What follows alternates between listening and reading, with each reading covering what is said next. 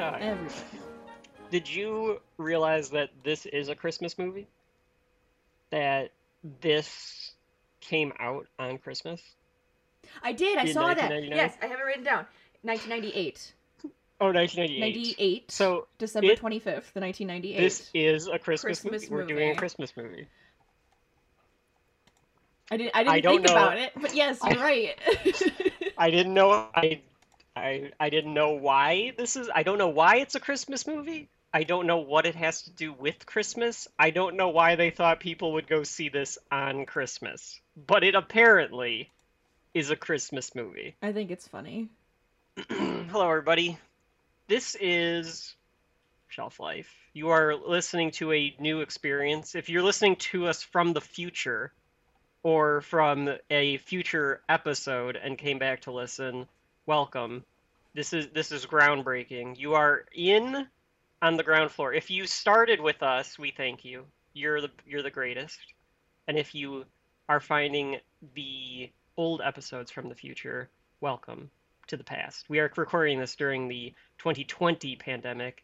Um, that 2023 pandemic, though, holy shit, Oh man. that was that was brutal. But this one, this one's not not not as bad. We thought we, we had it bad now, but you know, um, the It's 2022. Robot Wars was a lot of fun too. I'm Kevin, by the way. And I'm Rachel.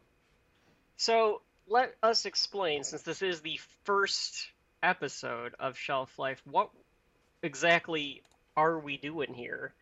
And let me posit it to you. And and, and Rachel, I I'm I'm gonna explain it. If I don't explain it well, you just repeat what I say, but in a better form. Okay. What this is is a podcast, which is a radio, an internet radio show, uh, essentially. That is that is the definition of a podcast, uh, on demand Yes. most yes, of the yes. time. You could just download Uh, this right straight to your uh your device, as you probably already are. Doing. Your. Zune, I hear Zunes come back in the future, and it will consist of we're brother and sister Siblings, that if you will. siblings, if if you will, if you will, that believe in the power of collecting things. We believe that it's important to collect things, uh, whether that be movies, TV shows, books, comics, sports, sports entertainment, action figures, toys. Uh, I don't uh, stamps, coins, anything. We believe that it's important to collect collect the legacy to collect the culture and to have it for all time.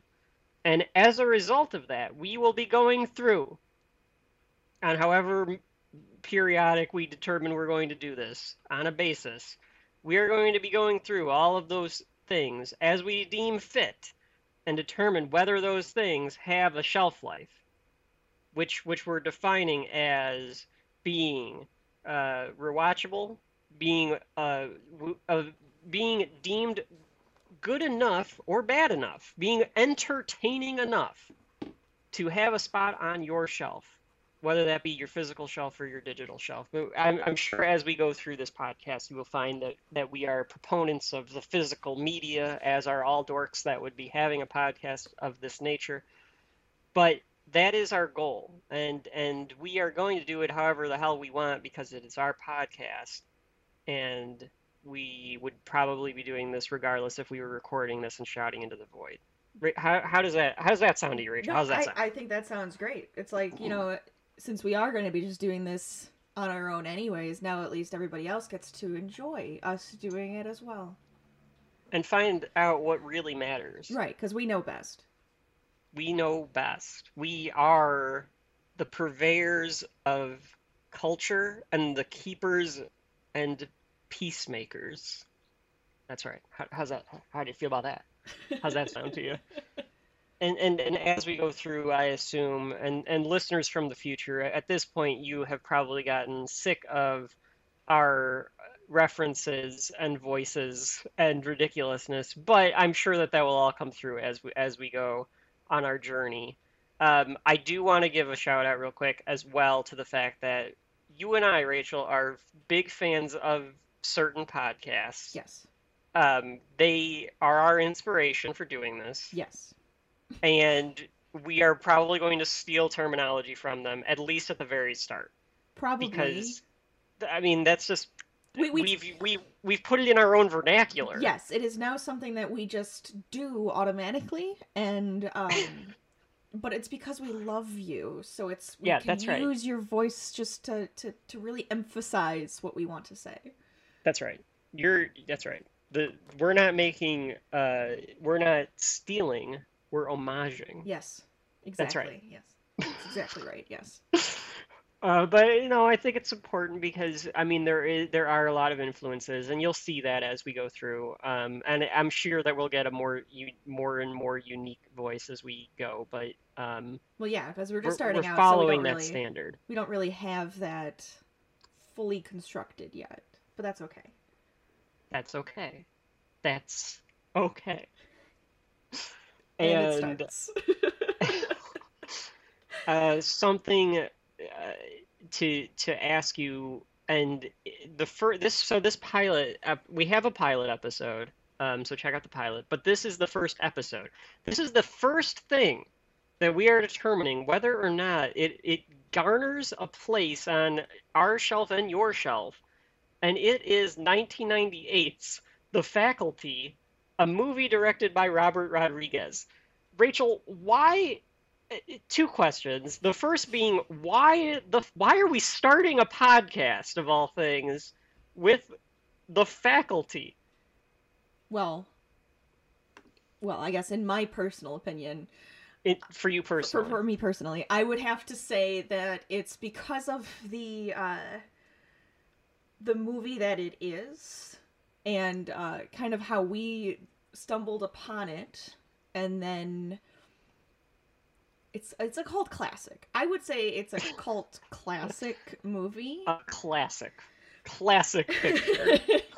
that it kind of embodies the things that we enjoy.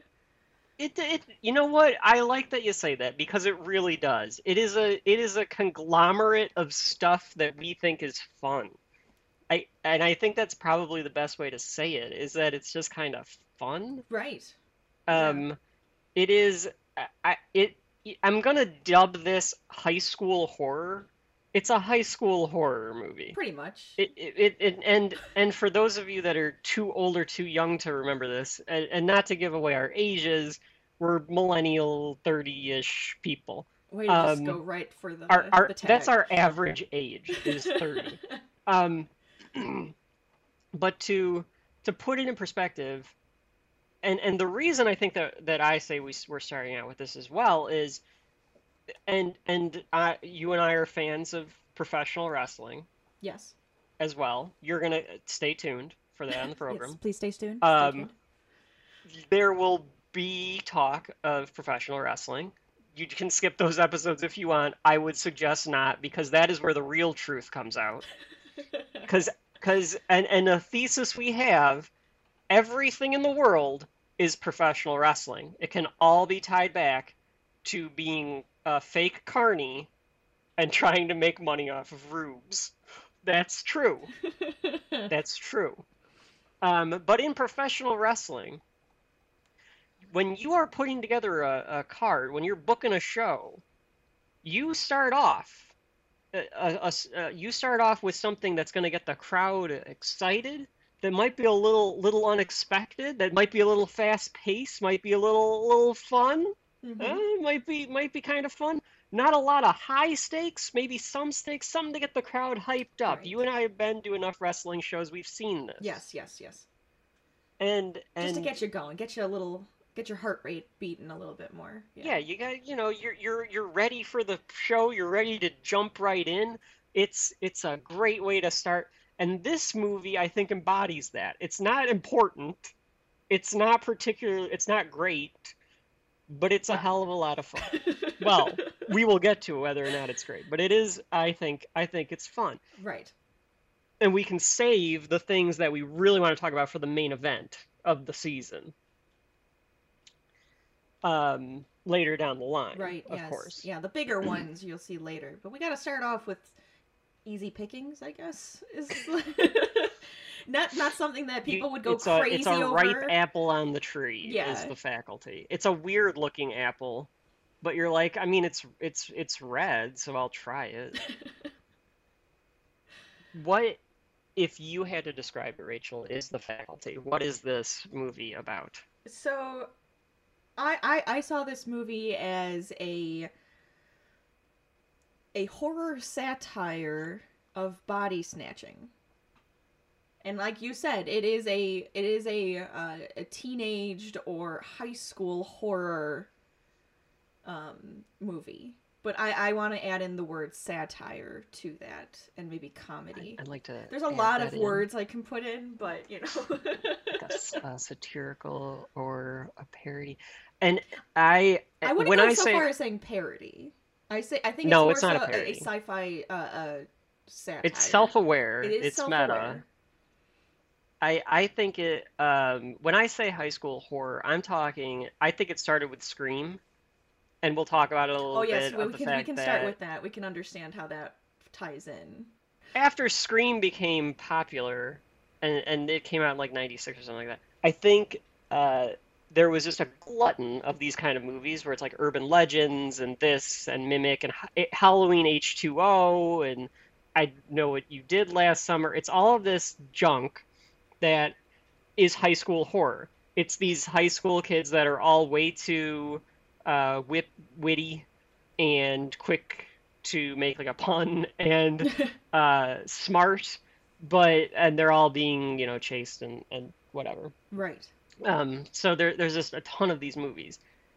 This one is interesting, and we'll get into the history a little bit because it is directed by Robert Rodriguez, who, and Rachel, I know that you don't know directors nearly as much as like I might know directors, but this is the same type of guy that does. He he's a grindhouse guy. He's he's a Quentin Tarantino friend.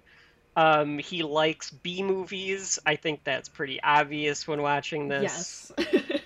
Um, and and he did Spy Kids, another seminal classic, of course. Um, oh boy. so just a you know a lot of that that type of stuff. Um, so ju- like throwing So- this writing in his hands kind of gives it a a genre in and of itself then. I think I think it's what I think it's what elevates it from the rip, other ripoffs Yes. is because he and and we we can talk about the people that are in the credits, but him and uh, Kurt uh, um, uh, Greg Nicotero doing the effects, like the people that are involved in the production clearly love the as you call it like the body snatch i mean this is just a it's a rip off of body snatchers it's a rip off of invasion of the body snatchers which you and i have And- also seen very and partially recently. of the thing as well. and the thing as well definitely Yes. we'll get into that but it it is a it it is really just a retelling of that story But I, I would say it's more um, on the sci-fi side than horror. no there's nothing scary about this No. movie i mean It's a little i don't creepy. think even You could say it's a little creepy I at guess points. there's parts that are creepy. I Robert Patrick is pretty creepy. Yeah, he did a good job of that. but um but it's there's nothing scary about it. I, I can i will go into my history with this with my person my me personally history with this which is um i don't remember the first time i saw it. I know i saw it but when i was a freshman in high school at the very latest because at the cafeteria table we would very very much make fun of and quote a certain line from the movie. And we'll talk about it when we get to it because it's one of my favorite lines in cinema history. And it's not even and I've we've morphed it, It, yes, it, it has changed. have morphed it into something that it doesn't even sound like in the movie, but it's still very important uh, to me personally. But I think uh, that that it, it just kind of has stuck with me. It's why I think we might end up having to redo the episode with a guest. Let me put let me put it this way because I think I did not talk about it in the intro. Is that I do think that we will end up having guests on the show eventually. But but you get stuck with the sibling rivalry that is us for now. Now, Rachel, do you remember when you first saw this one? Uh, I couldn't how, tell you. how, how it came about. I couldn't tell you the year. It was it was a at least a few years ago for for me. Um, because you're the one who introduced me. Because we Mm-hmm. decided to do something that we used to do classically as kids, where we would be on the computer, uh, and watch like a movie or play games and listen to some like music and things like that. And I remember that we that is something that we were doing at the time, is playing Roller Coaster Tycoon. Oh, oh, that yes, that's right. okay. Now, for for those that do not know, and we'll have an episode on Roller Coaster Tycoon eventually, I'm sure. But what what exactly is Roller Coaster Tycoon? Uh, a roller coaster tycoon is a roller coaster, uh, well, a theme park simulator hmm that's right. uh, for the PC. hmm So you Yes. can create a theme park, pretty much. It it is it's I mean it's our it's a safe haven for us. When we talk about we are going to talk about fake rocks and fake smells, the ET ride, Botanicus, everything that makes another of our favorite podcasts what it is. We'll have episodes on that too. Don't you worry. Don't you worry about that. Stay tuned. Uh, stay tuned. But we will have definitely an episode of Roller Coaster Tycoon. Anyway, But- I do kind of remember that. Yeah. And making you sit there and watch it. Yep. Because we were in our, our Uh, parents' uh, uh, study area, and that's where we were playing Roller Coaster Tycoon, and you had the the movie on. That's what we were doing. That's right. That's right. I don't even remember what time of year it was. I just know that that's what we were doing. it, it was probably around Halloween. Like maybe it was a Halloween movie. it could be. I- I remember. Was it the same time that we watched Class of '99? yes, yes, too? it was. That was so. It was kind of like we themed it. Stay tuned, by the way. we themed it around the kind of the school type of thing the, going on. the ironic part of that, or the twist of that, is that the cover of Pink Floyd's The Wall in this, which I don't actually mind, I actually think it's a decent cover, uh, is by a supergroup that calls themselves the Class of 99. oh, that is funny. Uh, Mm-hmm. That it is. It's very funny. Uh, yeah, it's that's pretty interesting. interesting. Interesting. That's interesting right there. so that molded into um, two different people. Just then. I well, I was trying to do I was trying to do one and it morphed into uh, S- Steve Austin. yes, yes, it did. but if if we can, let's let's get into a little bit of the history of of this. So um, so anyway, when I was uh, researching, quote unquote, um, the history of the faculty, uh, what I found was it was written by two guys in 1990. Um, they could not get it off the ground at all okay. and in 1996 scream comes out scream's a giant hit. It's a big success. Suddenly it's picked up by the same producers of scream in, in miramax. And well miramax is they're scumbags. We know they're scumbags. They're horrible people. We're, we'll separate the art from the artist. But when we come across a scumbag on this show we're going to call them out as being scumbags and move on. It's true. so yes. But we can also enjoy the stuff that you know, even if there was a scumbag involved, you can still enjoy it. You have to be able to separate the art from the artist sometimes because not ever I don't know anybody personally involved in the production. I do know that the producers are scumbags. And hopefully we're not giving them any money by discussing or or uh, enjoying the faculty. However, um, Miramax at the time just they were the ones that were the purveyors of this high school horror stuff. Scream, they did H2O, they did this, um, a lot of that kind of stuff they bring in the writer of Scream, Kevin Williamson, to do a, a, a rewrite on the script to basically punch it up and to make it into this style that is this Scream esque style. So that and that and and then they they cast it. They cast it with a bunch of kind of newer like the new oh the new hip kind of this is going to be our new Rat Pack. That didn't you get that that idea like this was going to be the new Brat the- Pack? The funny thing is, is you look at it and you go, "Oh, I there's a lot of faces that you know in this movie too." There's a Well, lot the of adults faces. and the kids. Yes. Like I, I think the adults the adults is def seems like a Robert Rodriguez thing where he was like trying to find like people that were in like B movie. I, I used a hard P. Um, be people that were in like B movie stuff like Salma Hayek, uh, like Jon Stewart, Kruger, uh, Piper Laurie, like all of these people that are like Robert Patrick Mm-hmm. like all of these people that are like in uh, sci-fi movies or you know some blockbusters and then all the kids seemed like they especially i bet miramax thought like we're putting together like the brat pack of, of the next Yes, generation the, of, the like, Breakfast Club of stars. kids. yes which we'll get into it one day but the breakfast club is rachel's hottest Eh. take um, which we'll get into. So it comes out on Christmas Day, and I did you look up the box office? I didn't look up the box. oh, I didn't look up the box. Let me see. Hold on. Okay, so it was um okay, making eleven million six hundred and thirty three thousand four hundred and ninety five dollars. It it's opening grossed- day. Yeah, uh yeah. Debuting yep. It debuting weekend. And then uh US gross was forty point three million. I mean, that's got it's got to have been a hit. Like, what was his budget? Well, I don't know. I didn't see the budget. I don't see budget numbers. budget. But it, it came out numbers. to. I mean, it still has bad reviews online. Um, I Oh, and what do the bad people- reviews say? There's like, oh, Well- it's just a ripoff.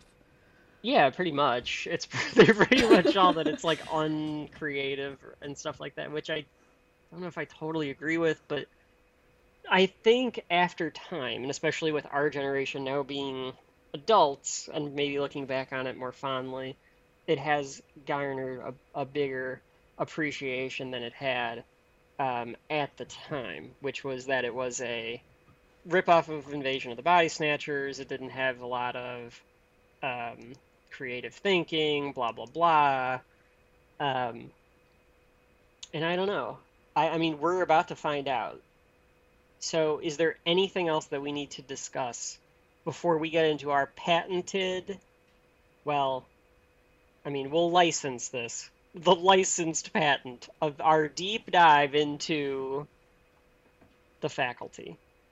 Then that means that the time has begun to get into the faculty. Okay. All right. Are you ready? I think so. Are you thoroughly prepared? I, I am thoroughly prepared. Are you prepared to get injected with a healthy dose of 90s nostalgia? That is what it is. It's a it's a time capsule. We have to say that it's a time capsule at some point. All right. So the faculty. Lay the, the scene out for us. Well, it all right. So the movie starts with the the offspring. So we know immediately that we're in the year 1998. Um, and it's a Miramax logo, Dimension Films, the same company that brought you all the other high school horror movies. And we get right into it.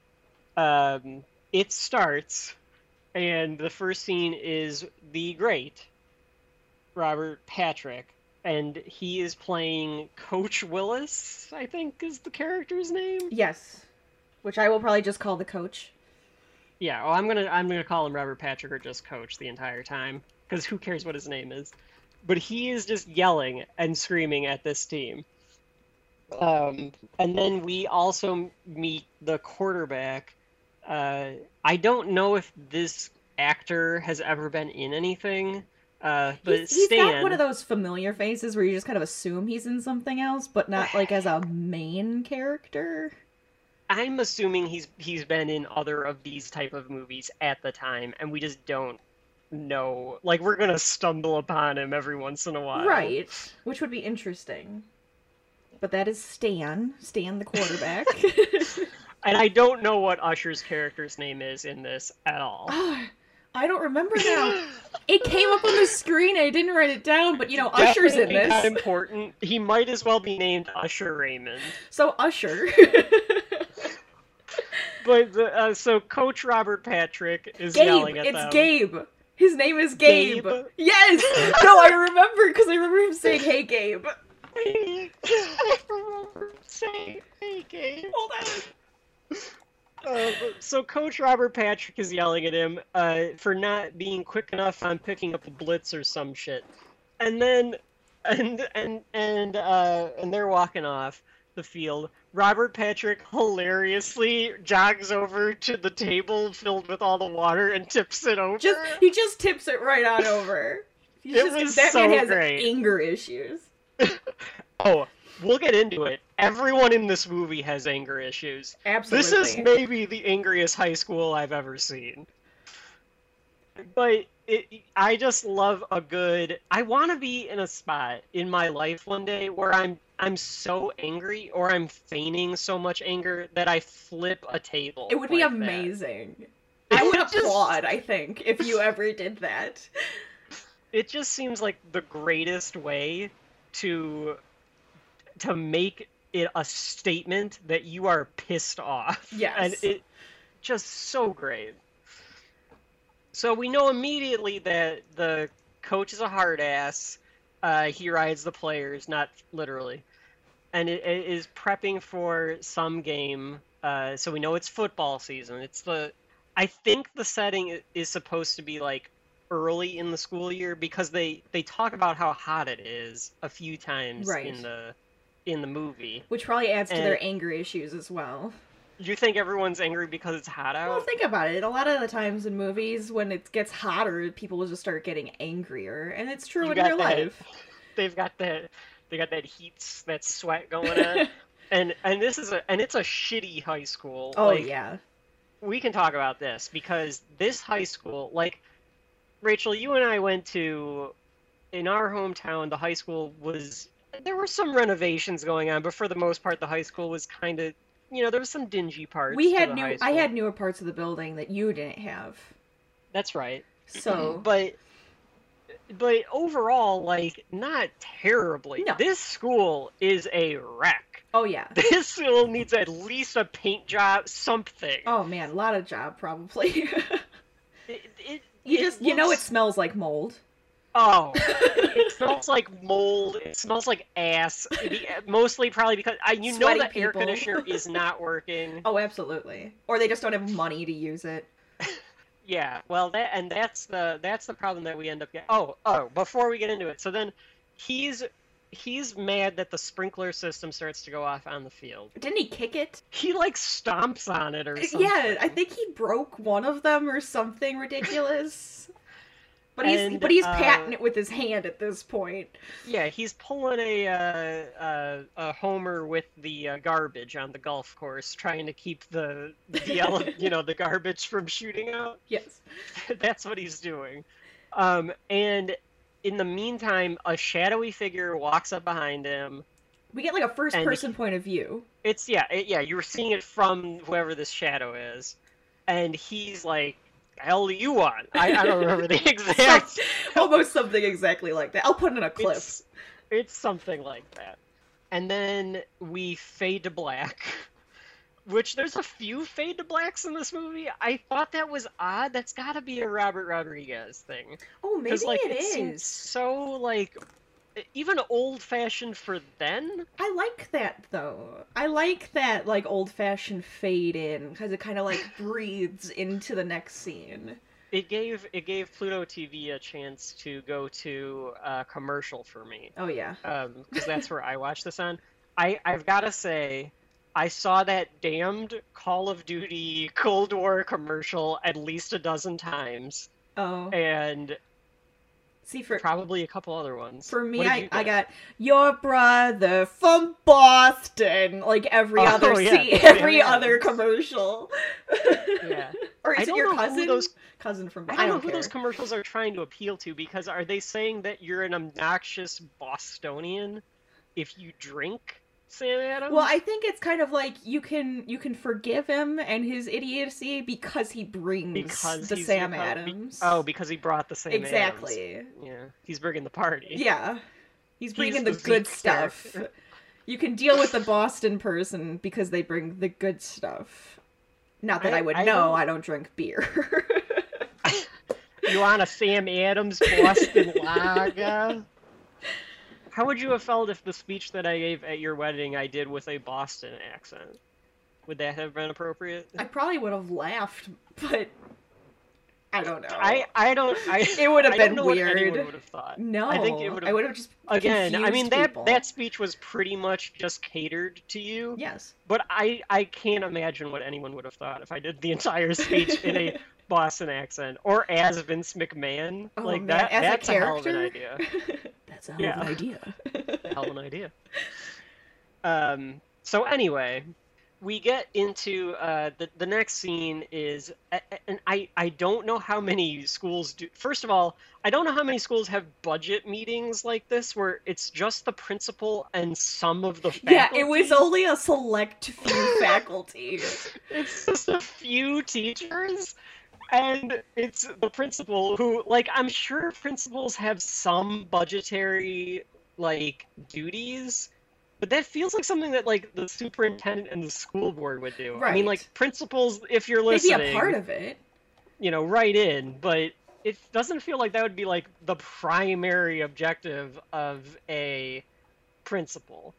No, I, I don't think so. But I mean, it's small town. Maybe it's different. But I still think there would be like a school board. So I don't know. Yeah, I, I, maybe in small town Ohio. I mean, we're in this is small town Ohio, but uh, apparently this was filmed in Texas. Of course, so. I don't of know. If. I don't know if this is a real high school. If this was your high school and it looked this danky, please, please let us know. Oh, because This absolutely. is, I want to know if that was your school. man. Did you go to school during the time when they were filming The Faculty?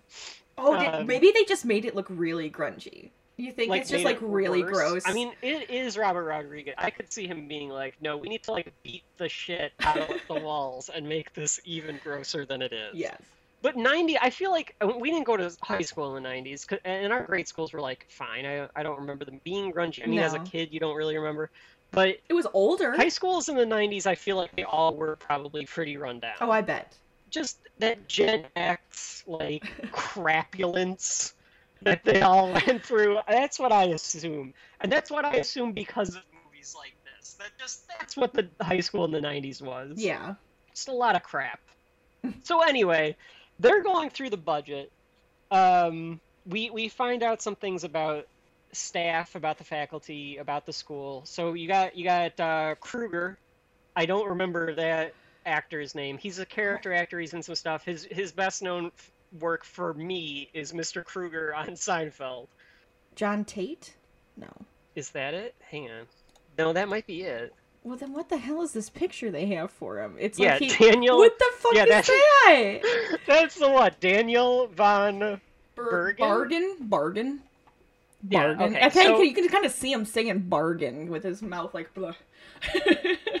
Anyways, You think he has the B word fat on his? He's got. He does have some jowls, I guess.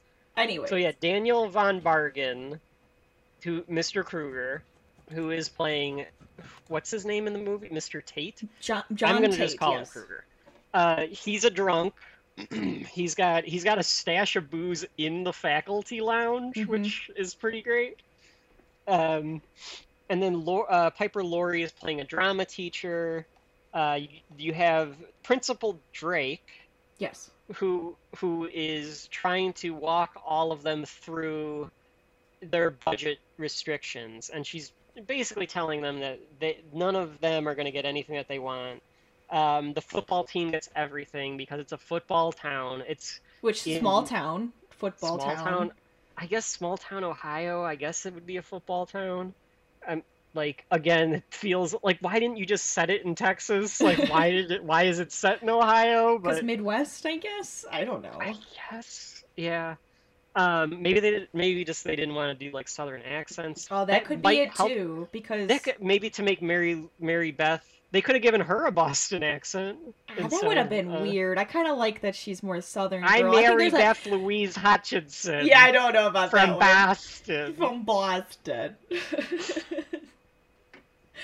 Um, so they we get the idea that the football team kind of runs the school, which which might explain why the school is so crappy. Like they only care about football.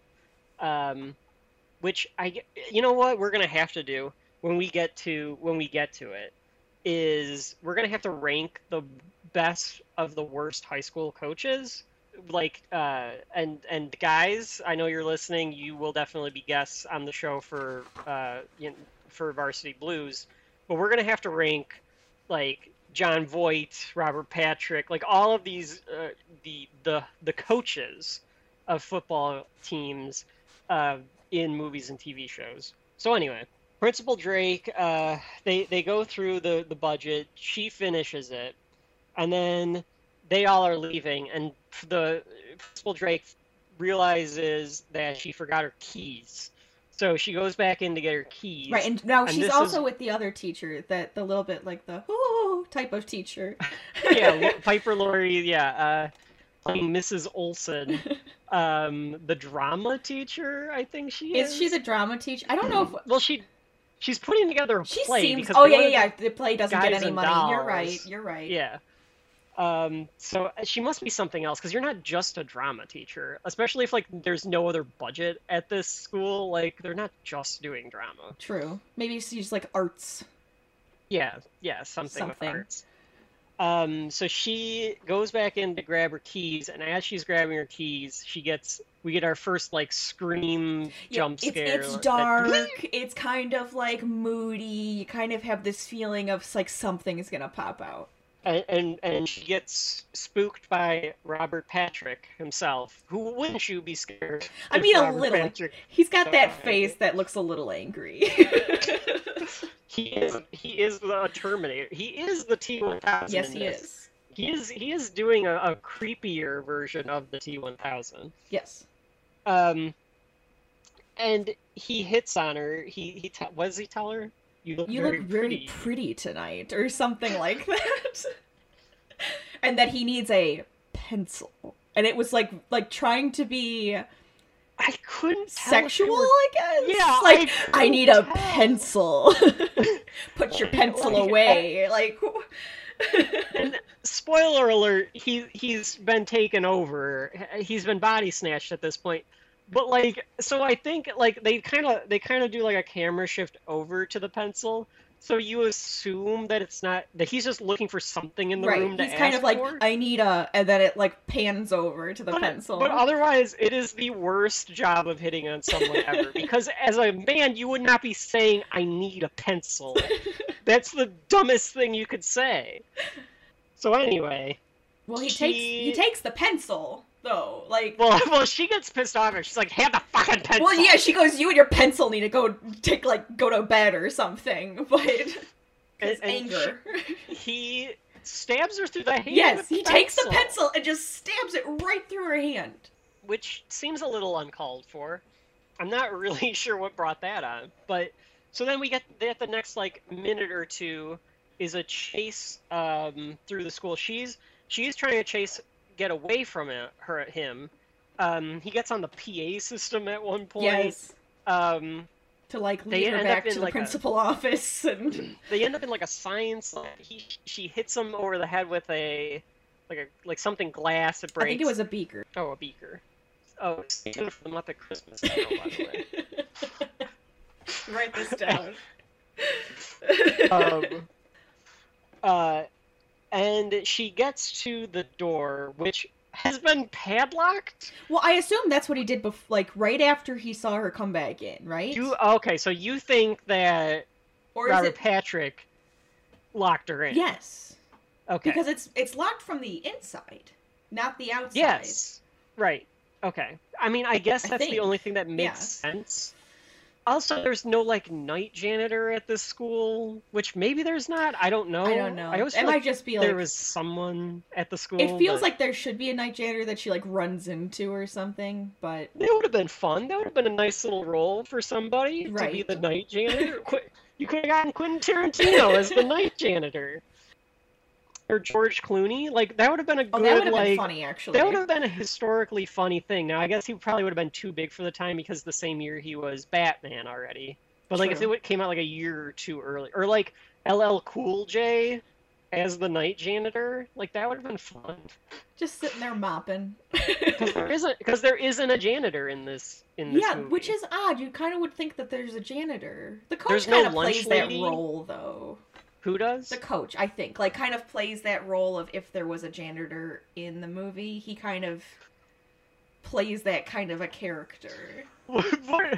Okay. I mean, I guess, like I, I I'm kind of curious to know what you mean by that.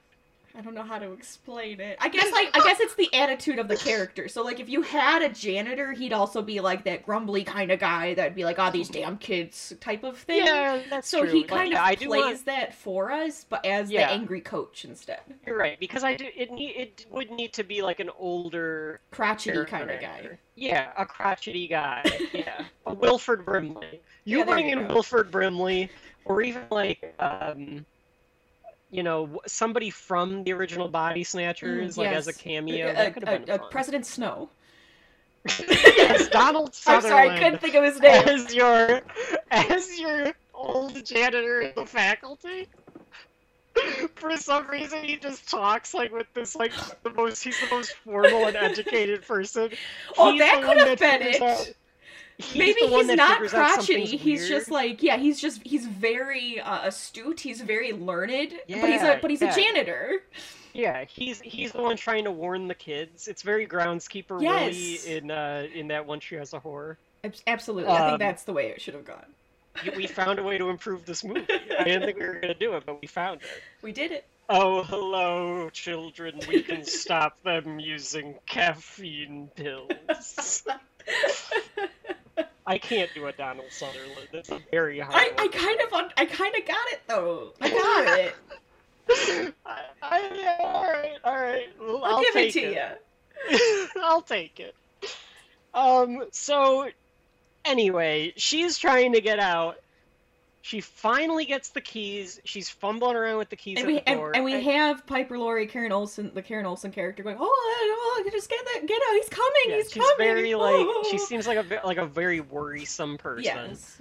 Um, so the keys end up on the outside of the door somehow. I guess they get kicked. I think so Uh, underneath because they the have it like partially open. Um, she finally. Oh no, she fin. So it finally gets open. She slams it shut in the coach's face. Um, so they're like, okay, now you know we've we've gotten out. We're saved from the coach. And she turns around. Oh, at some point she grabs a pair of scissors to to stab the coach or yes, like protect because she herself. had gone get her keys. I think she grabbed the scissors too. So she's still got the pair of scissors, and you've got and she, she her and Olson are on the outside, coach is on the inside, and they're like, oh, okay, finally, like we've got him caught. Like we'll have to call The police or somebody or something, something.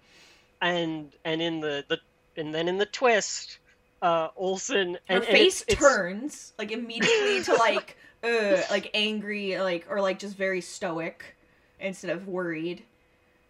and and they do a I it, it seemed very much like a psycho homage or homage if oh yeah, a you, if little you bit. will. Yeah.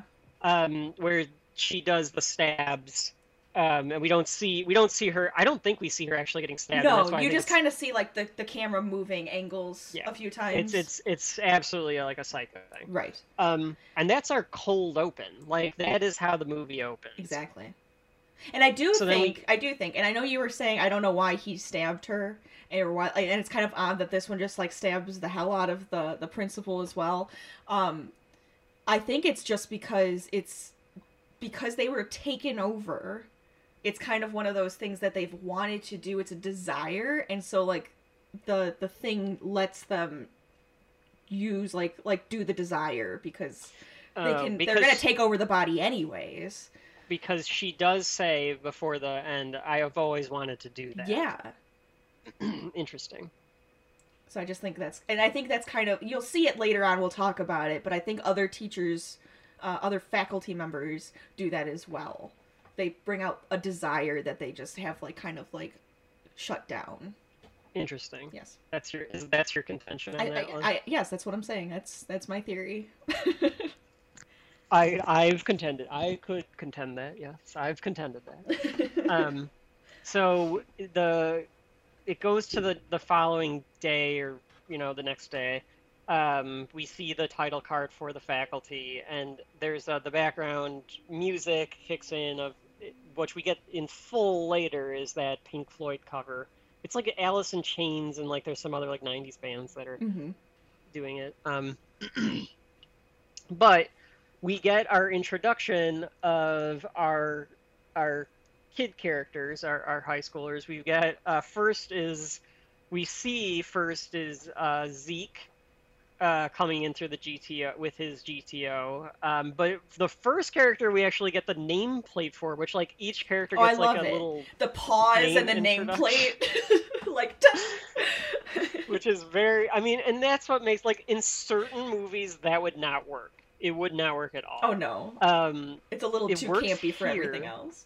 it works here for some reason, and we'll talk about movies where it doesn't work, but it works here.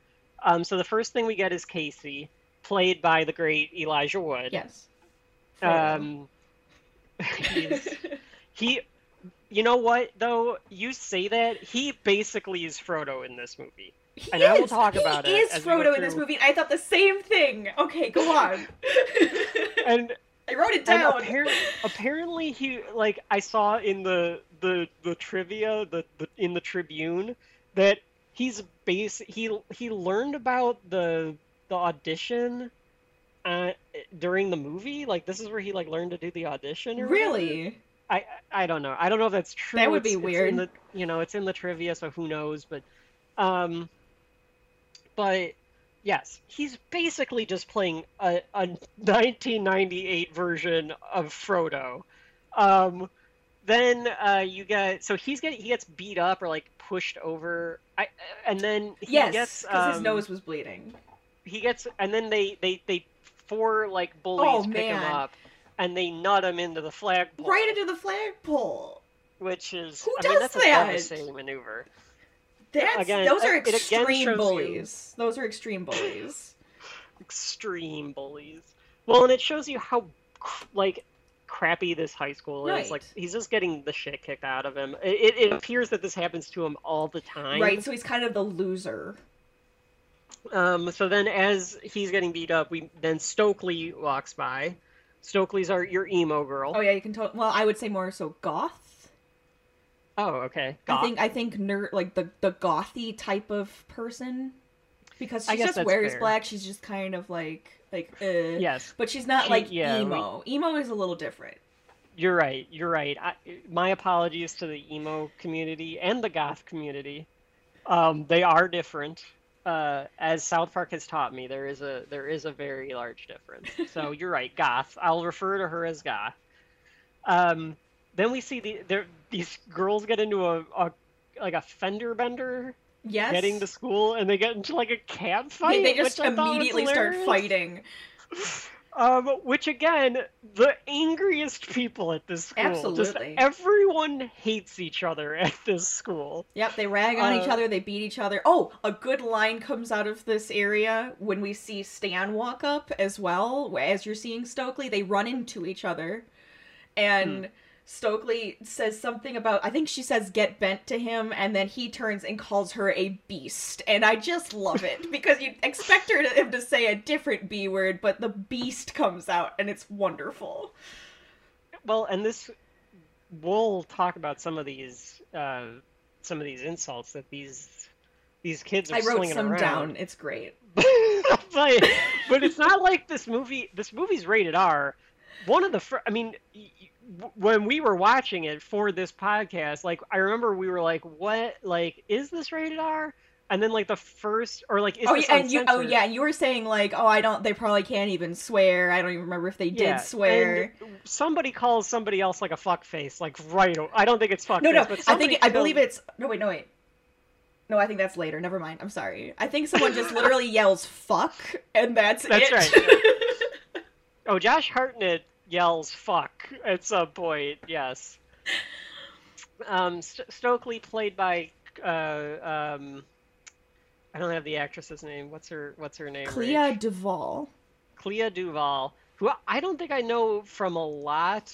I, know figured her face. might I'm know- trying to think. I think she plays a similar character in like a couple movies, but I Yeah. don't remember everything that she's in.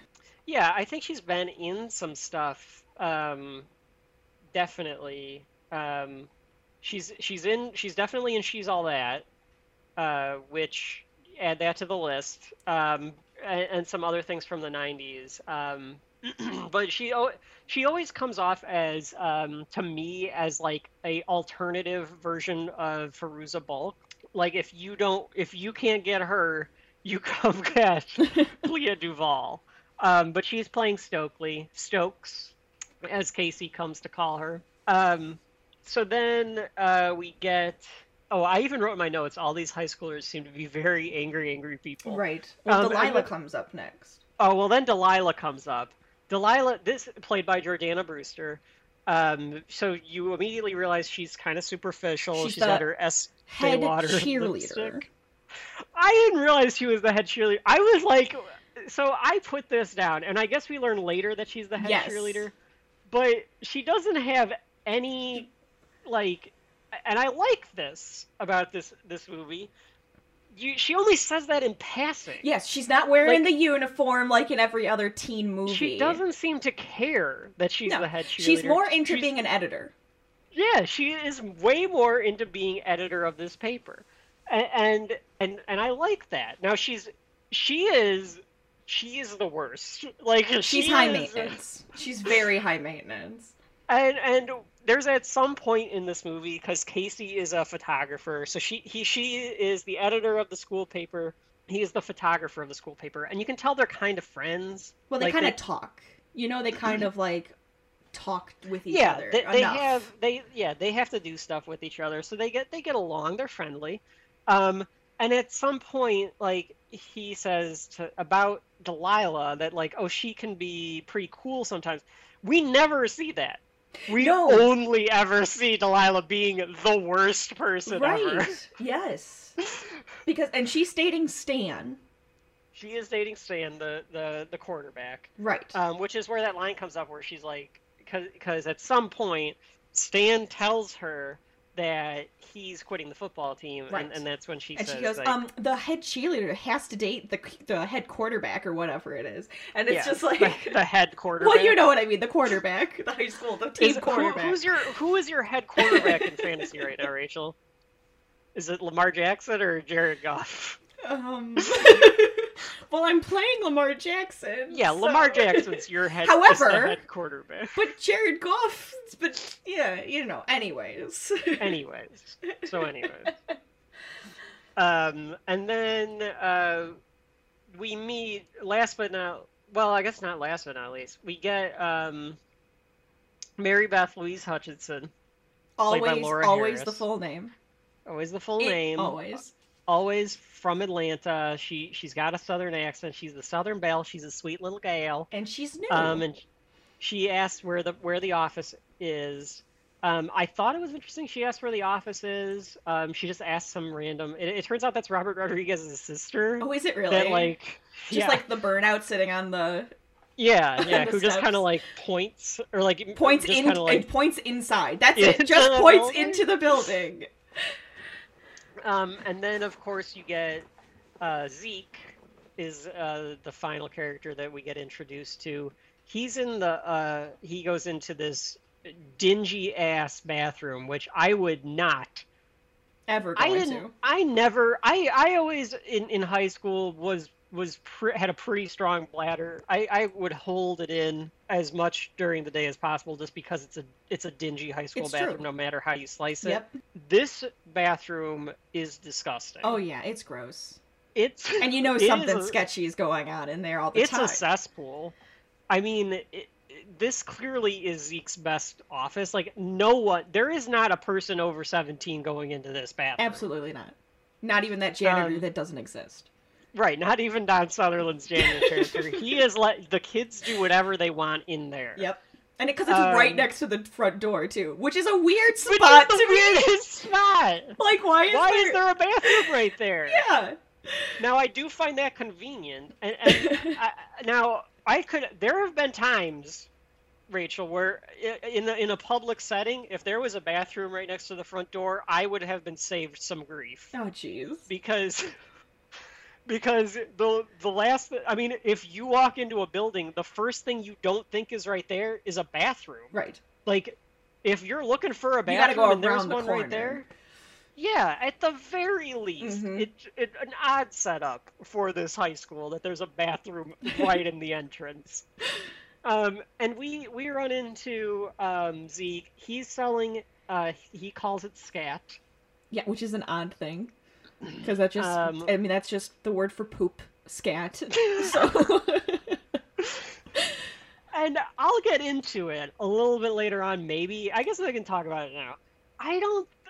So we find out about Zeke is that he's secretly a genius. He makes this himself. It's his Right. home recipe. Right. I think he knows what he's doing by calling it that. Because what I, I think he is basically a con man. oh yeah, absolutely a and con he's man. he's selling junk to the idiots at this school. Right. He knows he can make money. He knows what he's doing. Okay. Uh, he's okay. also a super senior. He was held back. He is a super senior. He was held back. We learned that here through a bad exposition from um, the guy from that 70s show. Yep. This. for uh, two seconds. who- Also a scumbag, by the way. Yeah, Um, but. um, and, and it pans over in Casey's in the. This is where you get your fuck, by the way, Rachel. Oh yeah, yeah. Because Elijah Wood is in the is in the stall and he's trying. He's very daintily putting uh, wiping his nose and he's he's draping toilet paper onto like the seat. Yep. And he because why wouldn't you? and he's like shoved in the corner of the of the toilet Which too. like you don't even have to. Like you can sit on I, the toilet. I'm pretty sure he was in the handicap stall, and it was like way larger, and he's like crammed in between the, the well, door and Frodo. the like and he the needs and to the toilet. hide from Zeke and, and others that could beat him up. Um, I don't think Zeke ever beats him up. I don't think Zeke's a no, bully. I think Zeke. I think I think Zeke kind of likes him. I think Zeke's got got some affection for Casey. Um, but everyone does think that Casey's weird, Oh yeah. and I I don't know if I if I feel that, but I mean, he's we'll kind of like about it. that weirdo loser kid that you kind of go, okay, he's quiet and weird, and just leave him in the corner. Delilah calls him oh the weird Stephen. Oh yeah, the King weird kid. Stephen King kid. Yes, that is what she says. Which, which I guess means that he has tele- Well- telepathic powers or something. Oh, maybe. Oh, I guess maybe that. Maybe is that what she means? Is that like like No, breaking there's it? no way that's what. Well, because like he's into movies, I think, not the, not books. So I don't even know why she says that. He's definitely into movies. Yes, we which we find out. Compared to Stokely, Who's Stokely is more into books. right? So they're both Um, kind of like that nerdy, kind of outcast person. Right. Well, and one thing to note, and why I think that this gets elevated above a lot of a lot of other things which do do these rip-offs and do these high school horrors and, and all this stuff, and why why I like it, why I'll defend it, um, because I I get it, I definitely get it. It's not. It, it, this isn't high art. This is a B movie. Yes. I would say all of these characters are playing stereotypes, but there's a twist to their stereotype. hmm They're all playing characters from Breakfast Club, but there's a twist to it. Zeke is a is a burnout. He's a, repeating his senior year, but he is a genius. Right. He's secretly a genius. Delilah is the head cheerleader. She's superficial, but she's more into being like An editor, and the right, editor and she's just paper and being playing- smart. She seems to be just playing it for school until she's done with school. I think. Uh, I think it's just to help her standing. Yeah, yeah. I think she's doing it to, to be the queen bee. Right. Uh, and, and Stokely, Stokely is. She is puts your- on the your- front so that people like leave goth, her alone. but yeah, it's just so people leave her alone. hmm Um, which is, I guess, as close to like the Breakfast Club kind of character as you get. She's not as far away removed from it, Right. but being into sci-fi and stuff, I think, does pull her away from it a Right. little bit. And then, um, who are- who am I forgetting? Oh, Stan Yep. is is the jock Who wants to be smart?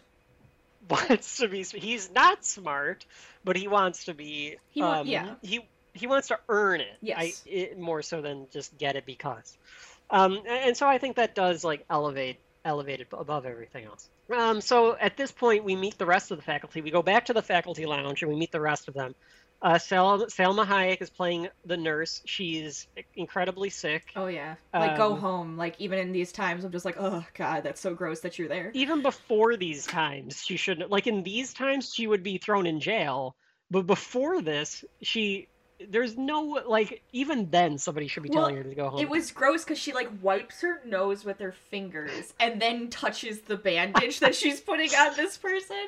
That's a good catch. I did not. I didn't so catch gross. that. That's a good catch. so she's a bad nurse, is what we're finding out, and all the entire faculty sucks. Like they're all the type of teachers that are just like, give me my tenure. In it for themselves. I'm trying to get through this. I'm trying to just retire with my pension. Yep. Um, and she says like she wants to use her sick days for when she's not sick, or when she's feeling better, or something like that. Right. Jon Stewart is in this. He hits on her. Of course. Jon Stewart's hilar- character hilariously named Edward Furlong.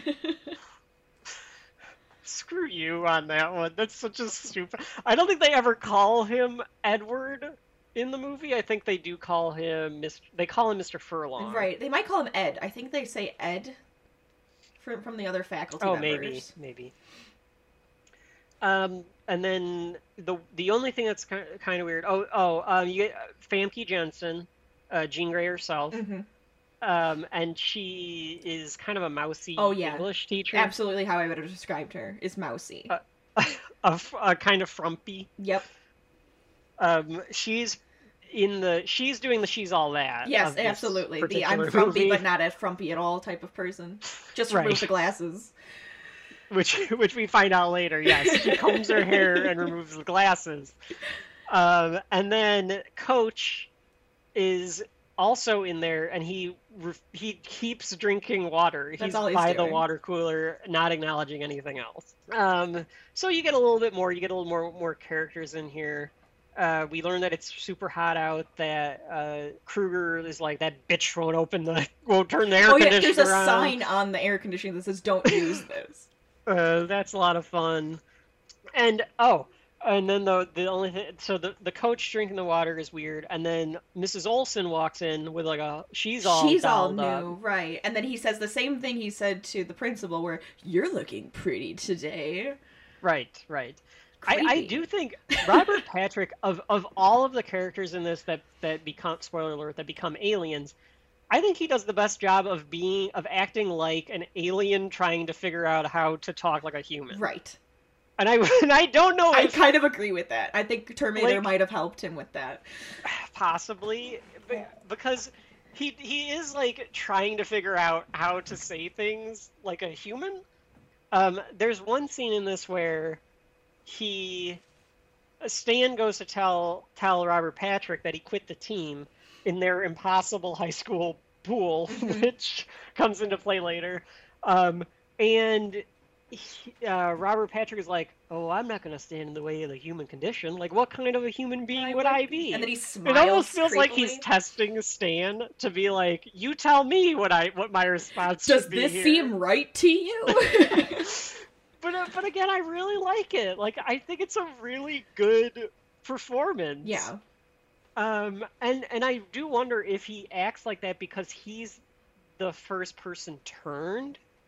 Mm, probably. So now, like as more and more people become turned, then acting more human is actually the weird thing. right. So the rest of them don't come off as odd because he comes off as odd. Like people Yeah. should be at- does- like, what is wrong with him? He also does more interaction with people than the other ones do after they're turned. That we see of yes, that's true too. That's true too. So then uh, we get a, a little scene where we get uh, the character relationship between. The new Uh, girl. Well, we get well, first we get Famke Janssen doing the Mrs. Uh, oh, what's her name? Miss. Uh, Miss Elizabeth Burke. Oh, Miss Burke. That's right. Yeah, because it's Principal Drake and Miss Burke. Yes. I feel like those names are close, but They Yeah, are, so actually. Miss- It does feel that way. Miss Burke, uh, and Zeke is in her class, and he's being a smartass. But this is where we get to find out that he is a genius. He, Right. he, he gets the point of what is it like Robert Caruso? It was Caruso's book, yeah. Mhm. Yeah. Um, so we get a little bit of that. He's got one of his scat pens just kind of dangling there because he's always on. He's always ready to sell to whoever needs to be sold. Um, oh, okay. So this is where I didn't realize because this is where uh, Stan and Delilah have the conversation about being Yes. the head cheerleader. in the hallway. because at first I I wrote down in my notes is she she's the popular girl because she controls the school paper. well, actually I like that concept though. She controls what's being told. she controls the media. Yeah. She controls the means of production. And she also Um, like outs people constantly because like the conversation she's having with that girl, and she's just like print them all. Like yeah, we're gonna we're gonna like Yeah, out them yeah. like type of thing. Yeah, so, so, she is the Regina George of this. Absolutely. school. She controls it. Uh, and I also wrote down Stan's an idiot. I don't remember why I wrote that down, but I did write down Stan's an idiot. Well, he's just kind of doofy. he is. He is kind of. He does not look like a quarterback. That's for sure. Yeah, But later, Usher Raymond is playing like linebacker and he, and that makes more sense, people. right? um so uh she is super witty she has like a yellow brick road line or something which obviously like she's telling him like come back from oz or whatever Mm. like i i just have the feeling that the the two of them go on dates and she insults him using uh references Wit. and stuff that go over stan's head constantly Uh, oh, absolutely. he, he does not understand how much Delilah actually loathes him. right. Well, she doesn't even let him kiss him at the beginning. You like you said, her her lipstick was like, oh, it takes like so long to put Yeah. on, and it's like just ridiculous. So yeah, that, I don't know if their relationship is really a relationship. uh, we get a little we get a little more, bit more of this 90s alternative fart rock uh, very 90s soundtrack there, there's a scene of uh, oh uh, where Mary, Mary Beth Louise Hutchinson walks Mhm. up to Stokes yep. and I like okay you want to talk about making an assumption Stokely's reading I can't remember what she's reading she's reading some book Yeah. and Mary Beth is like, "Oh, y'all into like multi-universes and aliens and UFOs and such." Do you believe that like, stuff? Yeah. She's reading a book. Right. Like, why would Instantly says, "You're a sci-fi dork." Okay.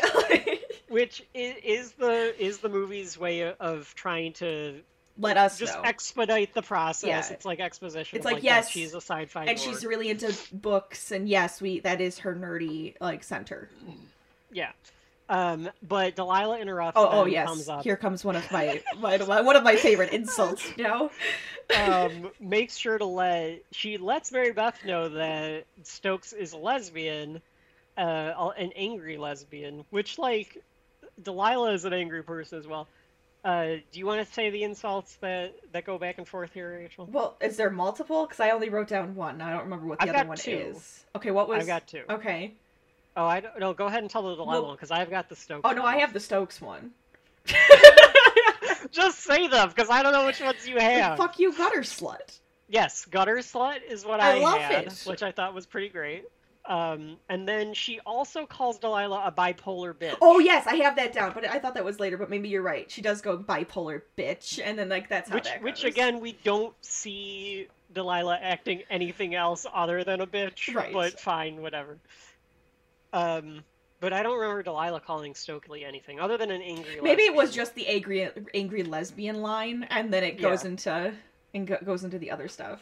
So what? But so man, what the, the lines of like just angry at each other and like just going at it with the I- and- insults. and, I guess what this is all supposed to Oh. represent is that none of we did miss something. As Go Zeke ahead. is walking into the school, we have a couple, like a couple that comes roaring down the hallway, screaming at each other and hitting each other, like literally physically hitting each other, and then just out the door. yes, this this yes. couple that just goes crazy. I mean, this the anger, the anger. that, that couple gets uh, part of the victory lap at the end of the movie too, which is odd. but Yes. it, that, that couple comes back later later in the movie. But yes, at this point in the movie, they are and he she's just violently beating Yep. each other. and she's calling him a pussy, and it's just it's just going crazy. Um, so the point of this is now we've got an introduction of our characters. We've learned a little bit more about them. None of them have any friends. They're all outcasts in their own way. They all don't belong in the circle where they are, or they have no circle. And uh, we so get a so little what you're more of this- saying is this is a coming of age movie where they kind of figure themselves out. sort of, sort of. and uh, Casey is eating lunch by himself in the stadium. He finds this alien thing on the field, or, or I guess It's, to me they look like, like, a bug. I think yeah, like cicadas. Yes. I thought they looked kind of like something you'd order for an appetizer at a restaurant. Like if you fried those things up, they probably are pretty good eating. Yeah, I could see that. Like it looks kind of like edamame or something like that. Like Well, it's edamame is green. They're not green. yeah, but like that like a pea, like a That like a shape. Oh yeah, yeah, the shape. thing. Yeah. Um. So he finds this thing, and then I just wrote down Robert Patrick is terrifying. Well, Like, yeah, because he he comes up and he said he says something crazy, and like he says something about how he should run more instead of just you know being lazy.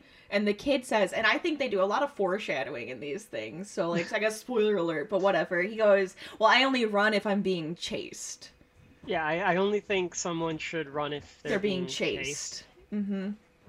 Um, so then uh, Stan and Stoke run into each other again. I wrote so much anger in this movie. Um, oh yeah, because they just keep bumping into each other and they keep yelling at each other, yeah. and then just So moving that, that's on. their that's their meet cuteness, I guess. Oh, the thing that does change uh, that Stokely Stokely knows about football. yes, Like she does know football, Mhm. which I guess is supposed to be like how how it subverts from the usual. Um, and uh, oh, as Casey when when Robert Patrick goes, get out of here. Like has Ca- like Yes. Casey kind of like eh, like right, and he runs away. he Frodo runs away like this like sheepish little like like Right. this like little dorky runaway Yep. uh, which I really liked as well. I laughed at it when I saw it. Um, so we go back to now like a biology room, and all of our main characters, except for Delilah and Stan, are in this class. So Mary Beth asks uh, Stokes if she want they want to be lab partners. Um, this is where we learn that she's not really a lesbian. She just does it to be an outcast. Right, because it like puts people off that they don't want to be. Because this is remember nineteen. This is 1998. yeah. so it's still kind of like a ooh taboo type of thing. sure.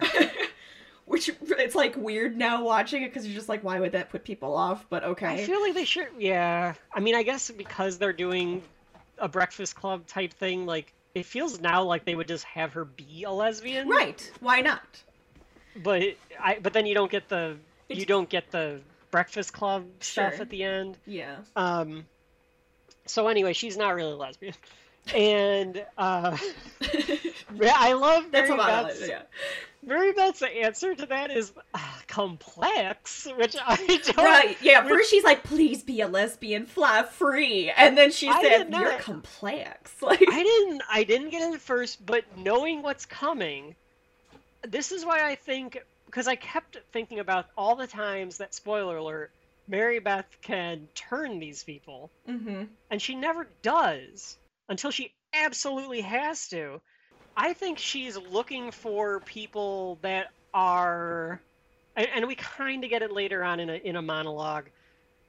She's looking for people that are kind of lonely, and and that and that that feel that are purposely being like outcast, Mhm. that are purposely trying to outcast themselves.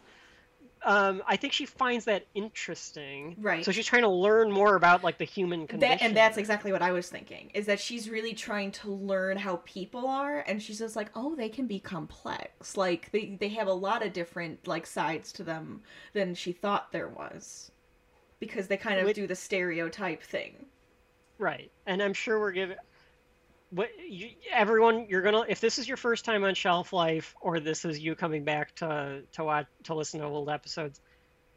I'm assuming that you're gonna learn. We're going to talk and look way too deep into stuff that we're gonna give the writers and producers and actors and and uh, artists and whatever we do way too much credit. But that's part of the, the fun that we have with all of this stuff. That's kind of why we're doing this. So yes, maybe or maybe not. Kevin Williamson and Robert Rodriguez had that in mind. It doesn't matter. We're having fun. Yes, that's the point.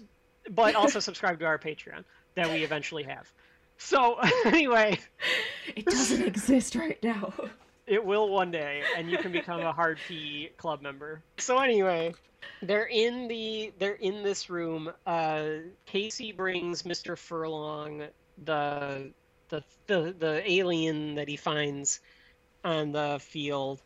Um, so they're looking at it. They're looking at it, and uh, Oh, we learned that is when- Zeke knows stuff about like animal Zeke kingdom stuff science- and yeah, blah blah he- blah. he's like a science whiz as well. and our, oh, the professor is just so such a smart scientist. Like, why is he working in this crappy high school type you know, thing? I I thought about it a little bit, but he's also like he's also like trying to get that he's he says he's trying to get that grant money. Oh, okay. but not to tell anyone. So he's also kind of like, yeah, it did. They do make Jon Stewart, Mr. Furlong, seem like he's a little bit better. Like I think I feel like Miss Burke is like that too, where it's like they're just kind of stuck at this high school. Yeah. Eventually, they're Well- going to become like Kruger, where they're just drunks because Sure. they've just can't take it anymore. It is one of those things, though, where you bring the weird species you found to the high school science teacher, like in Gremlins too. They did the same thing, where Oh, they bring they bring Gizmo, to, or like the yeah, they he brings Gizmo to the Yeah, science teacher, Gizmo. and so it's just like Yeah. like let me bring it to my science teacher because that's the only like smart person that you know that would know stuff about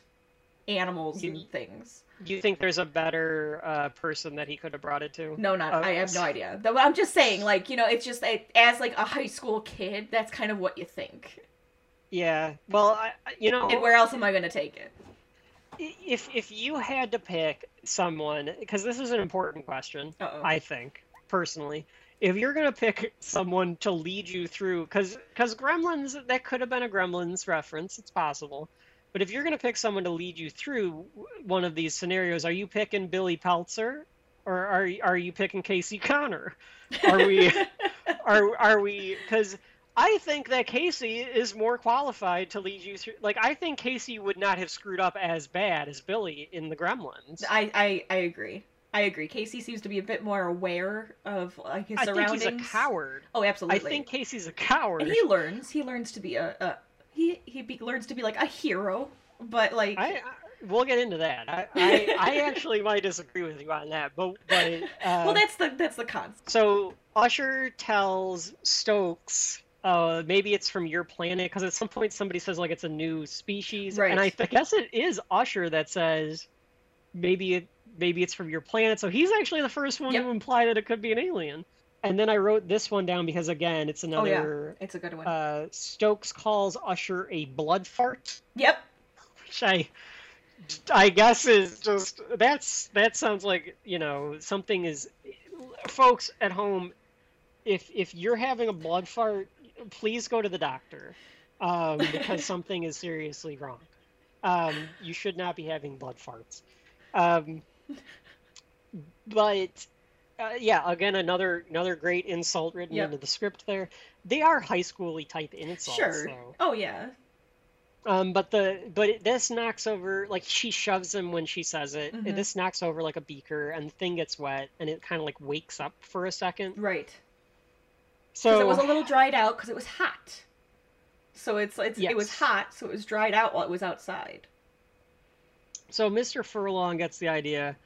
Jon Stewart, Which is a weird take- thing. This is a weird thing because as like a, as a like a scientist kind of person, would you really just do this immediately? Like, oh, let's drown it. It just I- got a little yeah, wet. You know what? I think it lives in the water. I guess if it sinks to the bottom or it just kind of floats and does nothing, you can pull it back out. I guess. But it does seem weird that I mean his first instinct is like, well, the water resuscitated it, so we can try it. Although they they do mention Zeke or or Jon Stewart mention at some point Oh, like it's we're aquatic, gonna It's aquatic, yeah right? that they thought because of the way that it's shaped it's aquatic or Mm, something. Okay, okay. So fine, they, they fine. drop it into. But you have this empty tank in your class, and you're just like, all right, let's, let's I have no idea why there's this an empty, t- a gigantic empty aquarium. Yep. Like it makes me think that something wrong happened in that classroom imagine. earlier They had the a pet or something. because there's just an empty tank of water. He drops it in the empty tank of water. It it it grows, hmm um, and then it, it like comes out with like these weird, It looks Like- like that zebra fish. because it has the weird tentacles. Isn't that what it's called? A zebra fish? Because is that the one that has like? It has those crazy things on it. It's like a um. Can you see it? Oh yeah, yeah, definitely. It does look like that. Yeah. Okay, so it is. It's a zebrafish mixed with edamame. That's how I would describe it. I mean, you. I'm telling you, because there's going to be a lot of these things left over at the end of this movie.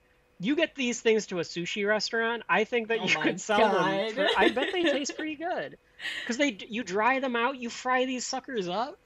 Um, so Jon Stewart, in his infinite wisdom, is like, I want to touch it.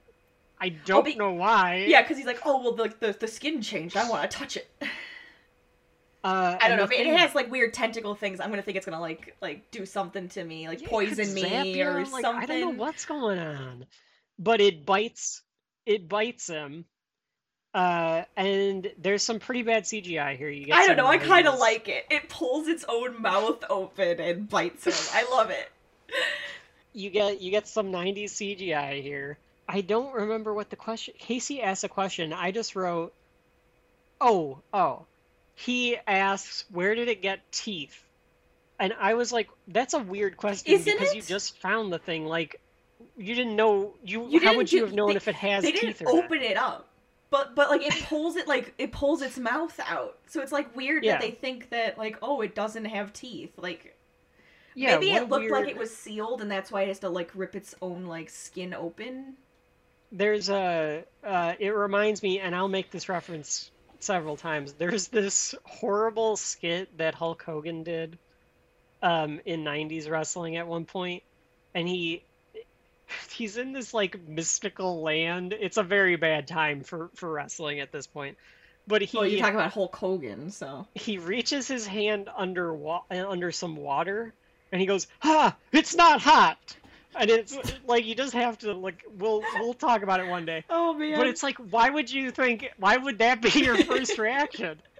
And and so this is kind of that same thing where it's like, why it has teeth? Like it could, like right. You don't know anything guess- about it yet. Like where did it get teeth is a weird kind of way to phrase it. Like he could have said like oh it has teeth, but not where did it get teeth. Yeah, very strange. Um, Or is it like a thing where like aquatic animals that are that size don't have teeth? don't have teeth. Is that a and like, why would any of them know that? Yeah, I don't know. Like a shrimp? I don't know. So, uh, Mr. Furlong says he's going to send it to the universities to see if they can figure out what to do with it. Um, we get to uh, Stan quitting, um, and I guess Casey's in the locker room for some reason at the same time. Yeah, as, that was like, odd. He must have had gym class or something. It's just a way for Stan and Casey to interact. Right. Um, I also wrote down this because Usher calls Casey a pisswad Yep.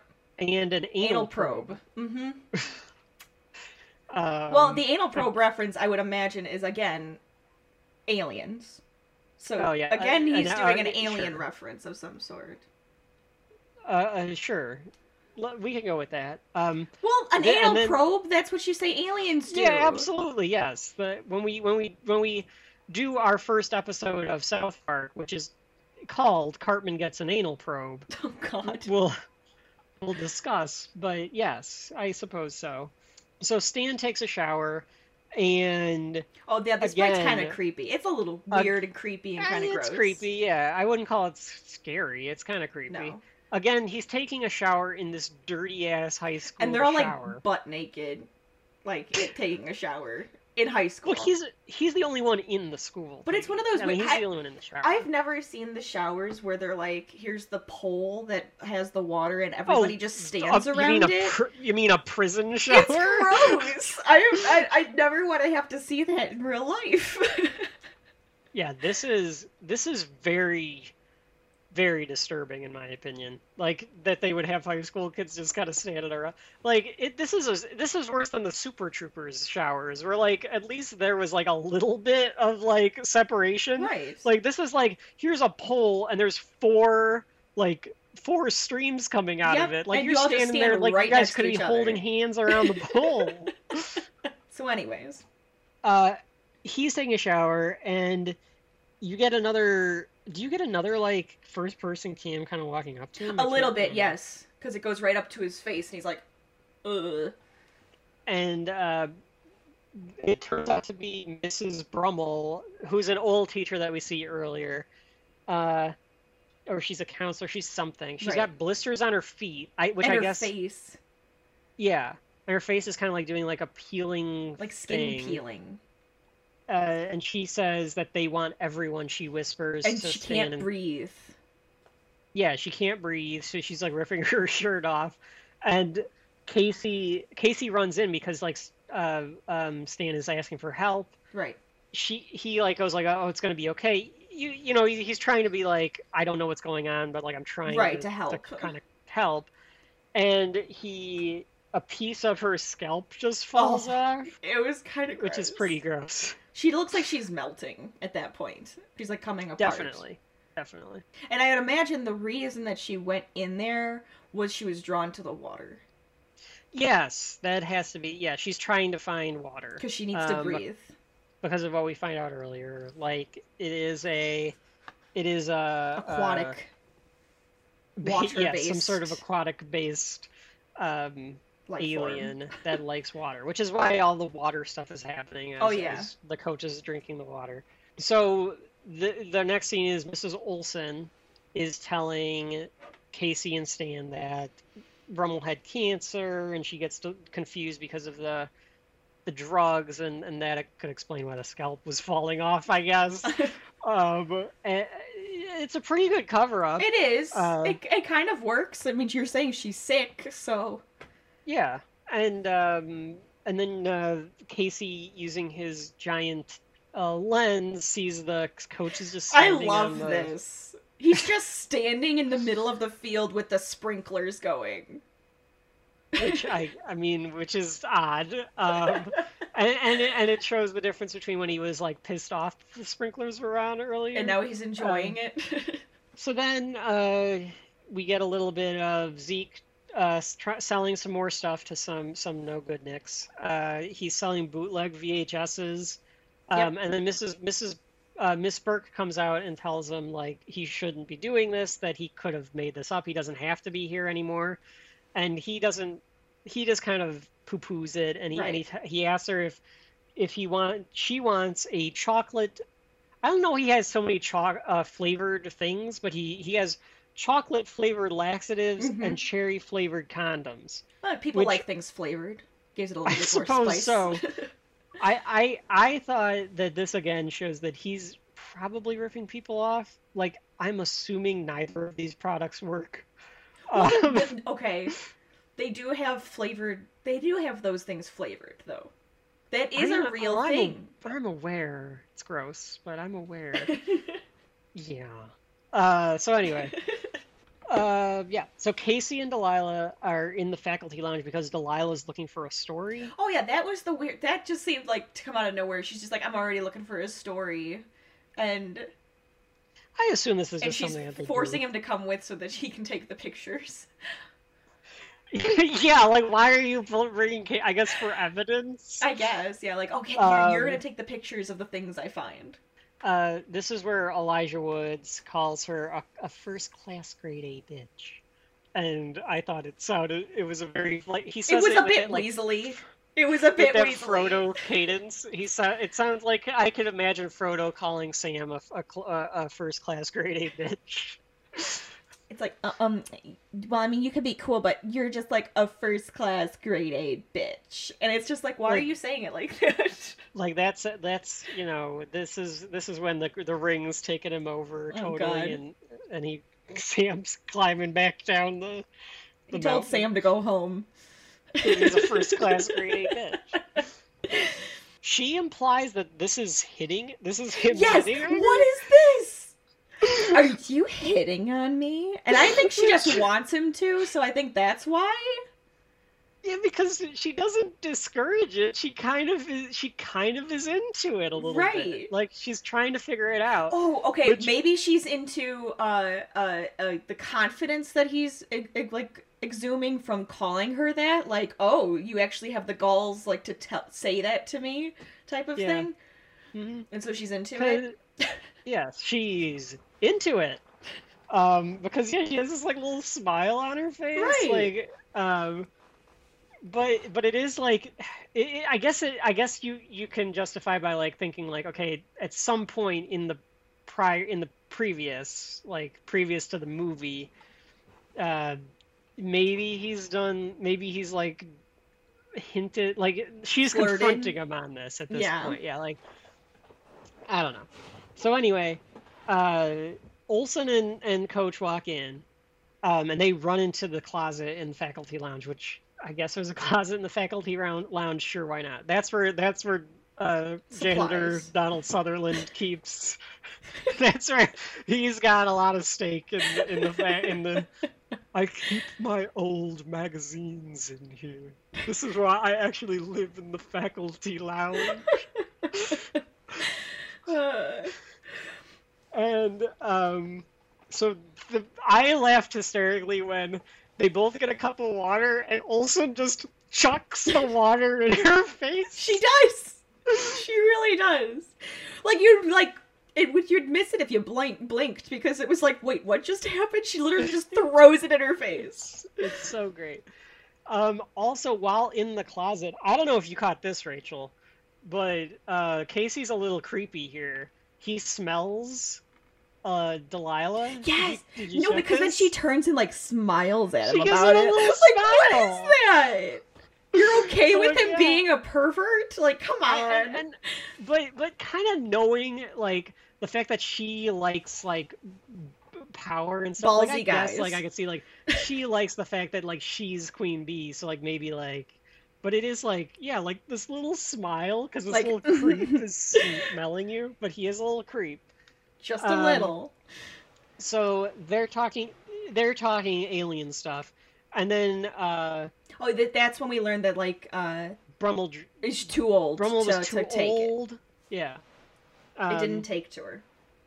and then the Salma Hayek walks in, and um, they they kind of shut the door on her, and Robert Patrick is doing a good creepy job again. Yep. As as is Piper Laurie, they're both acting creepy, and they they kind of slam her up against the the closet door. Yep, and they attack kind of her. spooks. Yeah, and then they attack her, um, which.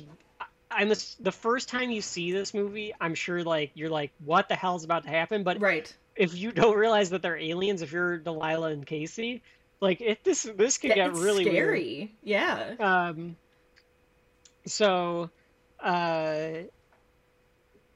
um, you see how this works, how they kind of spread the alienness to them, and you get this uh, this thing comes out of Robert Patrick's mouth and goes into Salma Hayek's ear Yep. Um, which is pretty good. It's pretty creepy. It's it's it's kind of gross. It gives like- the effect needed. yeah yeah. There's even a little Um, blood. But while this is happening, Delilah falls, and um, there's Miss Brummel. She she like her body's in there, Yep. so then they kind of freak out, and Casey like kind of stifles Delilah so she doesn't say anything, and um, they realize that there's sound coming from the closet, so they go over there to the closet, and Casey and Delilah run out, hmm um, the nurse grabs Delilah's leg, which is a good little like, okay, something's weird happening moment. But but, but, but before Casey and Delilah can totally run out, um, the principal Burke comes and is like, "What's going on?" And they're like, you know, But they're doing it in such a like a type of way yeah. Now Principal Drake has, she does kind of act a little weird about it. Kruger's there too for some reason, which he acts more like Kruger from before, so maybe he hasn't been taken yet. I don't know. Um, and then, uh, you know, Casey realizes like, okay, maybe they're all into it. I can't really tell, and and he's just like, you know, Delilah, run.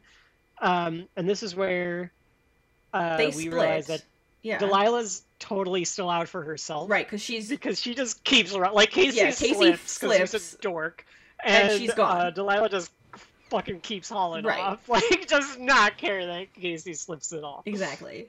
So now like this is where to me it's kind of like one of those things where they're together and then all of a sudden now they're not anymore. It's very the thingish. So now like uh oh, like their partner is gone. So you don't know what's happening to either of them. hmm Yeah, something could be happening. Right. Um, so Casey does the smart thing here, uh, which you don't necessarily always see. No, you like never see. He like- tells his parents and or calls the cops. Right. I think he called the Uh, cops first and then probably told his parents.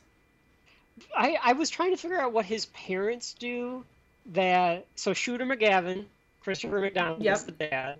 Uh, I I haven't recognized the mom from something. I- Maybe the mom is from something.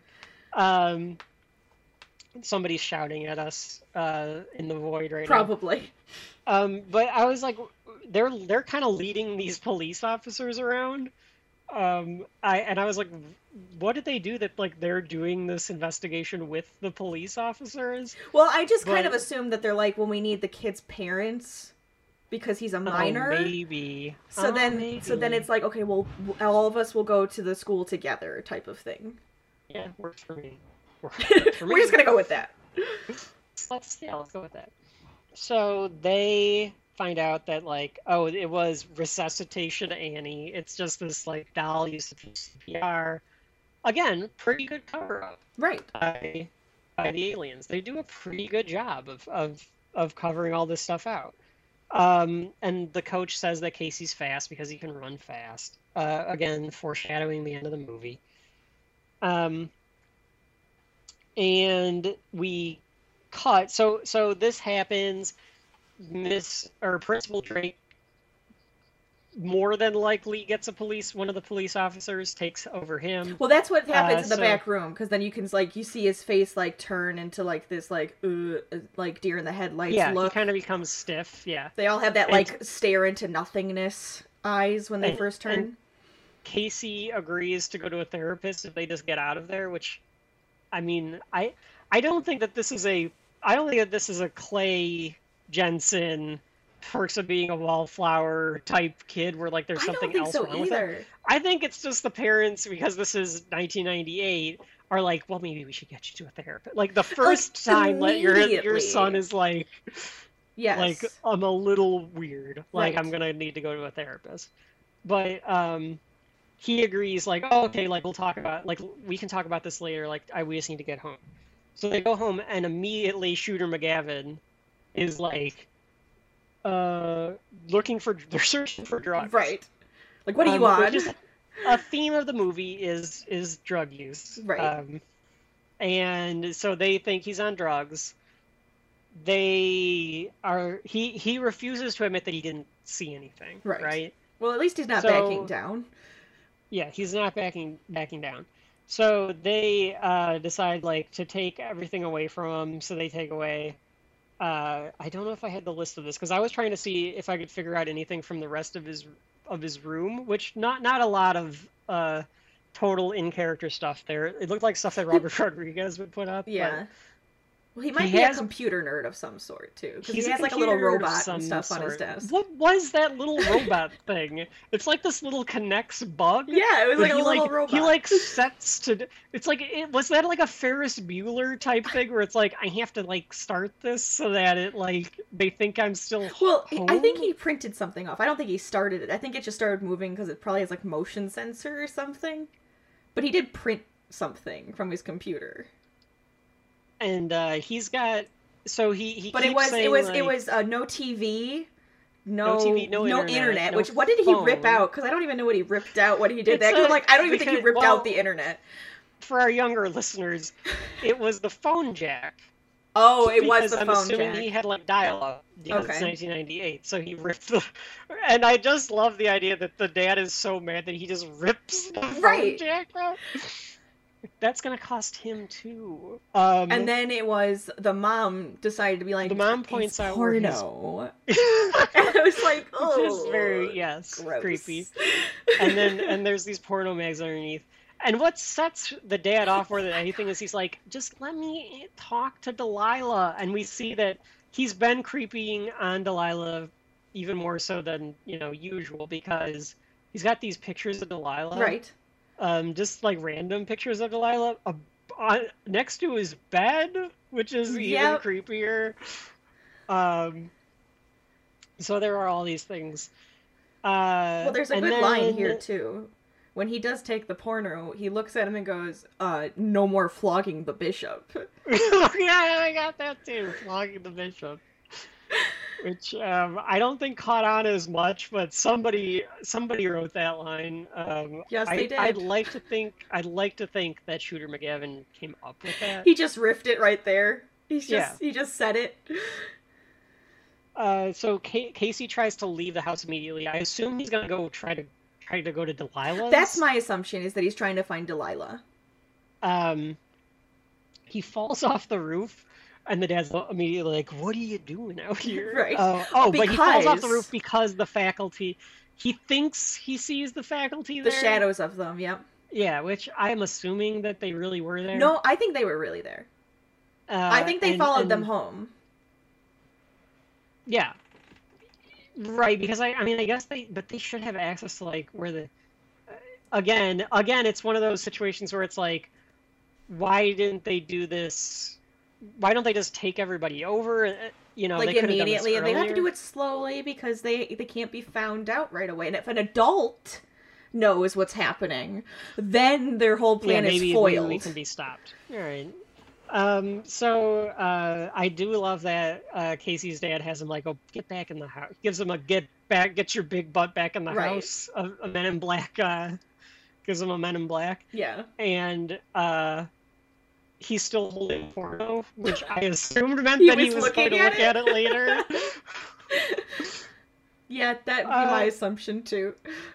so it, it, it fades to black again.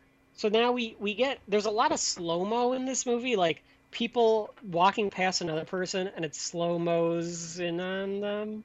Oh well, this is the montage part, right? So it's the next day, and and his dad forces him to go to school even though he doesn't want to, and he's walking in, and they start to montage stuff. There's the principal calling names on the intercom to have them come to the principal's office. You see Mhm. them in lines in different areas, and they're just like, "What's happening?" Students are just kind of like like saying something weird's going down this whole day. They all of them are just saying something weird's going down at the school. Yeah, that is that is a uh, a repeated line, uh, and so we we're we're in with Casey, um, and uh, Delilah grabs him and, and pulls him into the into the, our gross bathroom again. Incognito Delilah. She she's she's pulling a reverse. She's all that because she's got the ponytail and glasses on. Yep. Um, and and ever and uh, Casey immediately thinks that like she doesn't look. It's Jordana Brewster. She looks no different, than different. usual, but she's got got her hair in a ponytail and glasses on. Yep. Um, there And kind of frumpy person- clothes, I guess. She's not wearing like her I usual. guess she's wearing some. Yeah, she's not wearing like her usual shtick. Uh, one thing about this movie, apparently, and it's in the credits too, is that there's this Tommy Hilfiger endorsement. So like all of the clothes are Tommy Hilfiger. Oh. Okay, I And didn't notice that. Uh, well, apparently there's a, a thing online where you can watch it, and, and like an ad on YouTube of the cast like doing a Tommy Hilfiger ad or Oh like a Tommy God. Hilfiger promo. so th- I'm assuming everything that they're wearing is Tommy Hilfiger. Probably. Um, just to get you back to the 90s even more. Um, so yes, incognito Delilah. Um, and Casey is trying to figure out are they like a cult, a devil cult, or something? We don't know what this is. We don't know what any of anything is going on. So she decides she's gonna try to find Stan. Don't know. Don't know why Stan. I, Yeah. I agree with Casey. Like why Stan? Why Stan? what does he have to Uh, offer?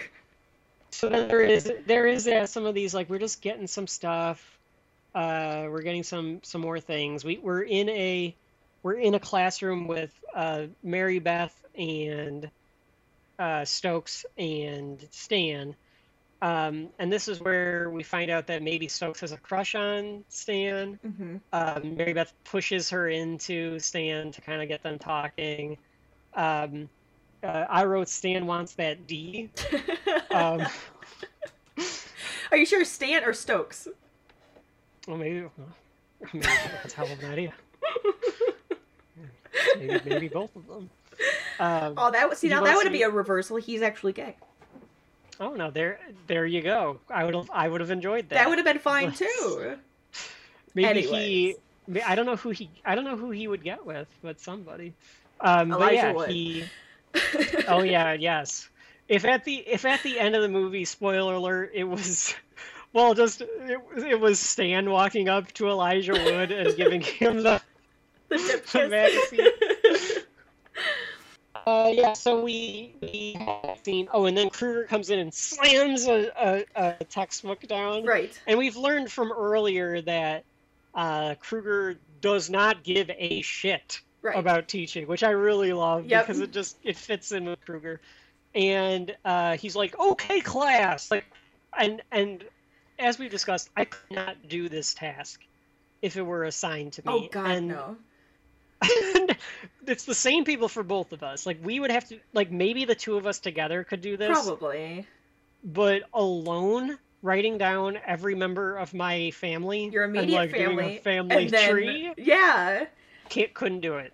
Can't do it. There's a lot of that would be a lot of people. It's a lot of people. I can't even like we don't see them see 'em enough. The littler kids, they don't know what our names are at all. No. Like there is there's a lot of would not be able to happen. Um but anyway, I and I was trying to figure out what part of the plan this is for the Well, it is kind of weird because it's like, okay, so you're you're asking for their family, but you're also turning the kids. So are they like forgetting all of their family members and where they live when they turn? I guess Because wouldn't maybe you a have some of the remember like No, some of the memories? Maybe, maybe, maybe, Rach, maybe because maybe that's a way for them to try to track what towns they've gotten, Mm, like okay. where where are we going? I don't know. It, it was a weird it was a weird assignment, but anyway, I would have failed that test, and because there's I could probably have named I could probably get the uncles, the aunts, That's the probably cousins. enough for now. that's enough. Yeah, he just grabs the paper. He's like, "That's That- enough. that's you're enough. fine." That, that, a, That's an- and then an move on. Uh, so then we get some Zeke and Mary Beth flirting. mm-hmm, Um, He needs uh, supplies. Zeke is. I wrote down that Zeke is a bad flirter because Mary Beth is asking what is the uh, what's the scat, and he's like, it's med. I, I'm gonna try to do Josh Hartnett because I have to for later on. Uh, it's magic dust. You want some? And and this and she said she's she like freaks out a little bit before when he She asks her about it. up, But yeah, like, yeah. and like it's like, oh no, I'm allergic. I'm allergic. Like I'm allergic Yeah. to aspirin, so most likely whatever you're giving me is going to kill me, type of thing. Um, and I do like this. They they do kind of a thing where like they're all they're all in the hallways now. A lot of hallway talk, which is true. That's what makes happens in high school. Yes. There's ha- there's ha- hallway talk, and uh, so Delilah and Casey come running by, and Stan, or Delilah grabs Stan and says, "I need to talk to you," and Casey tells Stokes that she he wants to run something by her. Right, I feel like that's like- like kind of how he he phrases it. Um, Like I need your And help then- with something. so Mary Beth is explaining her backstory to Zeke, which like she tells him, I think I think she tells him like a car accident. Yeah, her parents are dead. Her parents died in a car accident, so now she's living with her cousins. Yeah. We passed by that angry couple that was fighting earlier that you mentioned, But now and now it's like half of it. So sh he's like yeah, sitting there laid trying back. to fight, and he's sitting there not doing anything. And then she's just like, yeah, going at him and yelling at him and trying hitting him, and he's just kind of staring blankly. and Zeke kind of says like, "Isn't there something like weird going on?" And she's like, "Y'all, y'all seem weird to me. I'm from the south." Right. yep, So- she does her Southern Belle thing. when we find out what hap- what what is happening later on, I am trying to figure out where Mary Beth learned this like whole Southern Belle. Like, is I'd it a imagine- Futurama situation where like they're getting TV, but they're only getting like Certain Mama's channels. That's kind of what I was thinking, and that's how she learned it. It's she's just like, okay, this is what I'm gonna do here. yeah. Like, I don't I don't know exactly what TV like like she's just getting like Beverly Hillbillies or something. right. like, you it's know. the old stuff. while so Zeke and uh, Zeke's outside, and those two drug addicts, the guy from that '70s show comes back, and they ask for more stuff, And he's like, "Well, yeah, of course. That's this is my good stuff." And he gets suspicious because they keep asking if he's got more and more. Right, like like really hard junkies, like they Yeah, like- need it badly, so they're like, "Oh, we need more," and like, "Oh, we're gonna want more than that. Like, give us all of your stuff."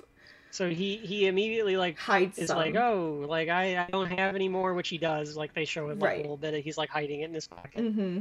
Um, so while while they're talking about this, um, he Miss Burke comes back. Yep, Miss Burke. Now here's the she's all that Miss Burke. She's, she's all thatted, and she's in. She is in her. Um, she's in her like yeah, her Jean Grey looking. well, she's got the red shirt on, hair down, glasses off. Yeah, she looks like Jean Grey. Yes. Uh, which I think she plays yeah like two years after this. Um, I hope that this is the role that got her Grey. uh, Oh, we see her in the ha- second half of the faculty. We must have her as Jean Grey. Uh, but she comes up and she like immediately uh, she says, you know, she's been taking taking his shit for too fucking long. Right, she like, goes really- like ham on him, and the other guy's just like, like, I thought it was stupid when he goes like, "Ooh, burn," and I'm like, seriously? yeah, he's trying to play it cool, but I think it does get to him a little bit. Like, she's like, oh, where's your, well, how would I even be able to call your mom? Where is your mom? yeah, she kind of really jabs at him now. Yeah. Um, so th- this is contrary to your thought, Rachel, where she doesn't, where they don't really remember a lot unless she already asked somebody, what is your, Like she went and looked Uh, at his file. yeah, looked him up because she's like, oh, is she in Sri Lanka? Like, Sure. because it's like, you know, But maybe a, a very yeah. absentee. Yeah. But she does have that passion again. They did so she probably did something she's been wanting to do for a while. Is call, to like Oh, tell him I- off. yeah. See what I'm saying? Yeah, yeah. That's that's a good that's that's a good point. Um, so now we're in the library. Uh, Yes, this is Stokes and and Casey. This is where we become like become aware that it's like actually a self-aware movie. Because yeah, there's very very meta looking or very meta things in this where uh, basically Stokely no is basically like oh this is like an invasion of the body and she said like we're the pod people type of thing. Yeah, yeah, yeah. And uh, Casey's trying to convince her that it could be real, Right. um, and that it's, and then all of this, they, they were onto something, and, and all of this is really fiction. This is this is where you get your your Kevin Williamson, your '90s high school horror, your Scream stuff, like, Yeah. oh, it's it's happening to us for real, and, right. You know, it's, it's I'm you know, I've got writings that are like that, Well, or hope hope to have writings like that. So. Yeah. Well, that like I can't my totally disparage it. It does it does date it though. This is a it's something that was going on at the time. Right. But I mean at the same time I'm I'm what I'm thinking is that it just makes the movie more self-aware because they're saying, "Hey, this this stuff actually exists in this world." So they actually could be like, "This seems familiar. It sounds like, you know, this book, this science fiction stuff." Like this is what I have a problem with zombie movies half the time is when if you watch those, they are not self-aware. Zombies do not exist in those worlds. Mm, So one, they're mhm. not ever called zombies, which is probably like a take on the original, but at the same time, they don't exist. So they they're like always stupid about it and they it I feel like this idea where like the characters have a a reference makes it a bit more interesting. Because then they have to go to that Mm-hmm. Well- person who knows about it. I, I read I read old reviews where they said they didn't like the fact that the kids make the assumptions based on what they what they've seen in the movies and then all that stuff turns out to be true and they didn't like that.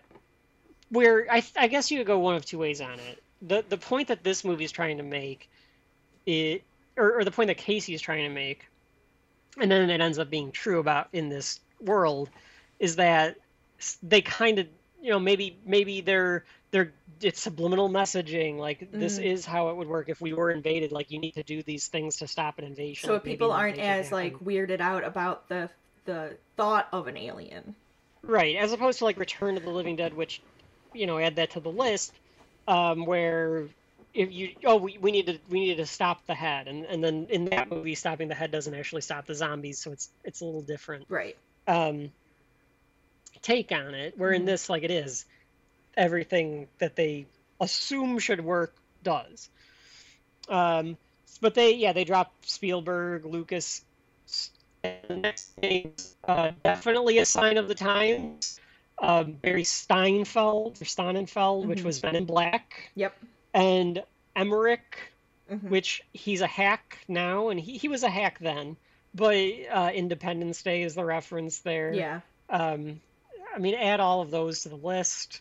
And she But- and she talks about Invasions of the Body Snatchers, the book, and Yeah. and uh, the the Puppet and Master, Puppet Masters, which I think is the first. which was the first one before. It's what it's what The Invasion one of the yeah. Is based on. Which I guess you kind of get the whole idea too, like, oh, all of this stuff is based on everything. Invasion of the Body. This is where the movie tries to have its cake and eat it, eat it too by saying like, well, Invasions of the Body Snatchers was just a ripoff of Puppet Master. yeah. So like, we're like, yeah, we get it. Like, we are ripping off Invasion of the Body Snatchers, but that was But a remember that was also too. a ripoff. Yeah. Now we get our uh, whole. I wrote down why is Delilah so mean. I don't know why I wrote that down, but she must have said, "Oh, she's a, she's an ass to Stokely again." She because- is. She does. She does. She's like, well, she's just a sci-fi freak or something like that. Oh, that. yeah, and it's like, yeah. really? But at Oh, the no, same what it is is time, they all meet up in the biology room, and Casey's like, "I think Stokely might be on something," yeah, and Delilah's like, "Is she?" Like she's just Yeah. she can't let anything go. no, So they're in the biology room. Um, they're trying to get Stan filled in that Oh. that. Uh, and the and the the creature is gone. yes, the creature's gone, and they're trying to they're trying to convince Stan, or they're just filling Stan in that this is happening. Right. Because he Um, seems a little the- bit more oblivious. He believed the lie about the cancerous teacher, and he just yeah, kind of which goes I mean, with it. I get. He's an idiot, and He's just a little bit more oblivious. He's a goofy kind of uh, guy. Uh, as this is happening, Zeke and Mary Beth are are in the supply closet, the like the, the biology room supply closet, I guess. Yep. And Zeke is gathering supplies to make more drugs or whatever he's Scat. doing. And uh, he is apparently good enough to, to get Mary Beth to kiss him, Yep. which again I guess is an implication that like she's trying to Understand the. understand them or at the or or get them to kind of like go in with it like hey man like you know you're kind of an outcast like she wants them to come willingly i feel like she wants Oh, this yeah. group of people to come. Well, come because willingly think about it. Instead of being these angry people, I'm gonna make you feel like blissful. Because every person Yeah. that be, like stops being angry is taken over. That's what Right, we're right. seeing, and they they just seem But- more like at ease. But the only other note about this is, is she kisses a smoker which is gross. Uh, and i also thought that the sm- that that that maybe that could have dried her out. I don't know. But um, they overhear it coming from the biology room. So zeke's like oh i'm gonna be a smartass.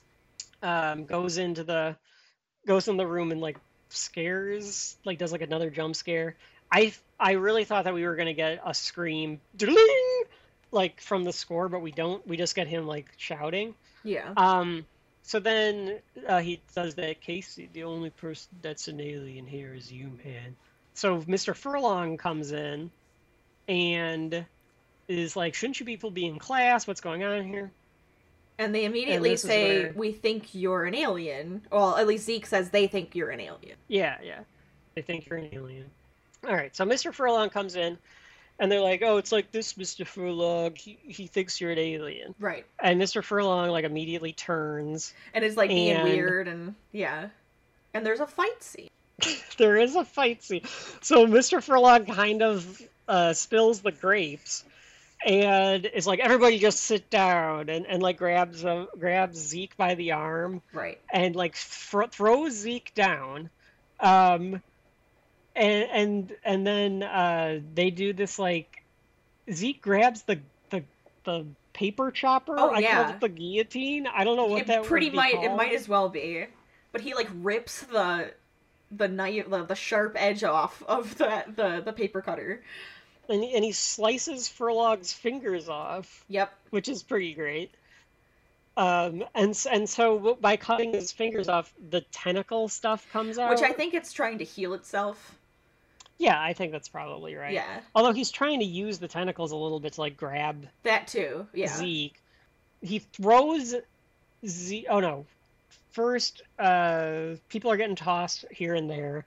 Um, the fingers are coming after Mary Beth and Yes. Delilah, and Mary Beth kind of shoves Delilah back, which is where I think something happens. But um, we see that happen, and then Zeke uh, trying to think quick because he's, you know, uh, Furlong's mouth is opening up to to put the parasite in. Stab. The only thing he has on him is a is a pen with the scat in it, and he stabs him in the eye with the pen, Which is was what he said foreshadowed. Yeah, in a very poor, a very poor foreshadow, but it was foreshadowed.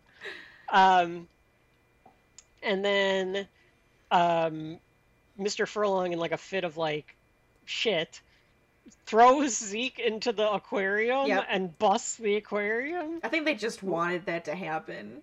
Yeah, there's just some good action, some slow mo like aquarium being destroyed. Um, and before, so Furlong like kind of tips backward. He kind of like goes all yeah, like a- he's bubbling. yeah, and um, they they they look at him and he's he's dead. Um, because there, I also wrote there was a really nice toss between Stan and Zeke. Yeah. He like catches the. Oh guillotine yeah, yeah. Yep. It's all that teamwork now coming together. They're coming together as like a, a group. Mm-hmm. They're starting And, to work together. We, we have our heroes now. So then uh, Casey grabs the, the thing that Furlong spit up that, that that he was trying to put into the uh, Which again, yeah. Mm-hmm. and um, and they they they all decide like okay just follow you know follow each other we're gonna we're gonna get out of here because they they now realize like aliens are taking over um, this is real um, I hate the line let's get the fuck out of here Uh, well, no, it's not just let's get the fuck out of here. It's like I think this is the point where someone says let's get the fuck out of here, and then Stan says let's get the fuck out of here. It's very like, oh, this is the part of the movie that we should say this. It- It's Yeah. it's a little too aware. It's a little too. yes goofy. it's a little too much then- they don't even they don't they they leave they don't even close the door which like lock that door like I don't think it matters. immediately gonna see that uh, and then But this is the parallel now. So now they're they're walking through the school, and they're walking and- out. and they're walking to Zeke's car, which I assume somebody like Zeke has their car parked at like the edge of the the ground. Oh, yeah, So I'm assuming it takes them a while to get there Yeah. too. This is where I thought that they were trying to do an homage to Body Snatchers I agree. again. This is I agree.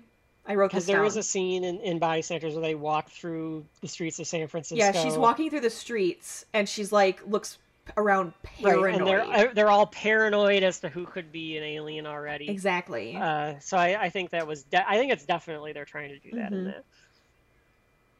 that. Um, so they they hop in Zeke's car. They they spin out.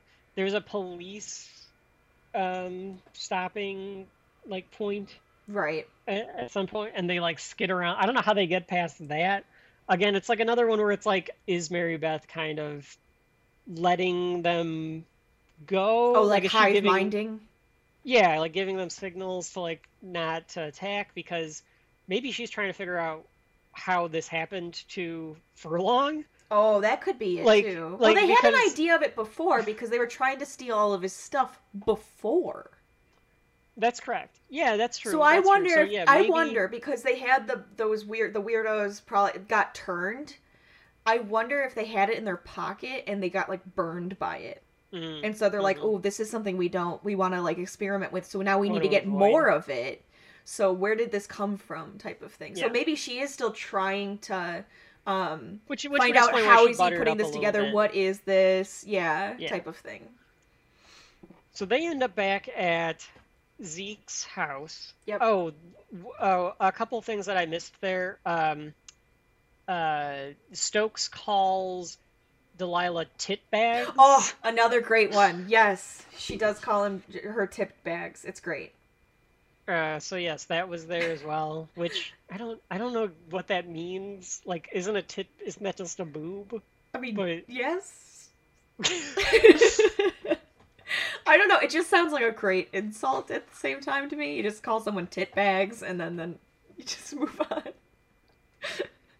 Um, so I I thought that there was like they pull into Zeke's parents' house, and I at first I thought there was a plane in the back, like because he has like his own like little he has like a big shed back there where he does all of his science experiments.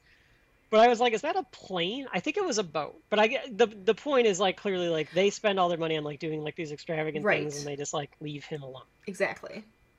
They this is where we- we find out that his secret ingredient are these caffeine tablets. hmm Mary Beth points it out like, is this your secret ingredient? And he's like, you, you didn't see that.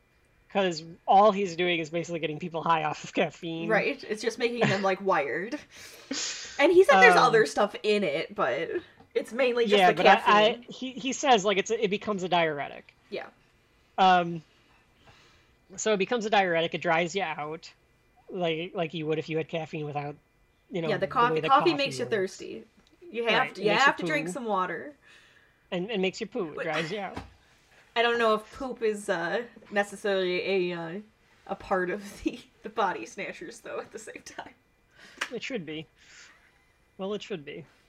Um, great line here. So he's so they they have Zeke because again he's a genius, doing a uh Experiment on his m- yeah, like an autopsy. Well, it- well, Well, he starts he- with an autopsy on the cicada itself, Yes. and um, this is where there's a great line where he goes, "It's called a gun, man." Where because he's got like oh a gun yeah, because they see the gun on the table.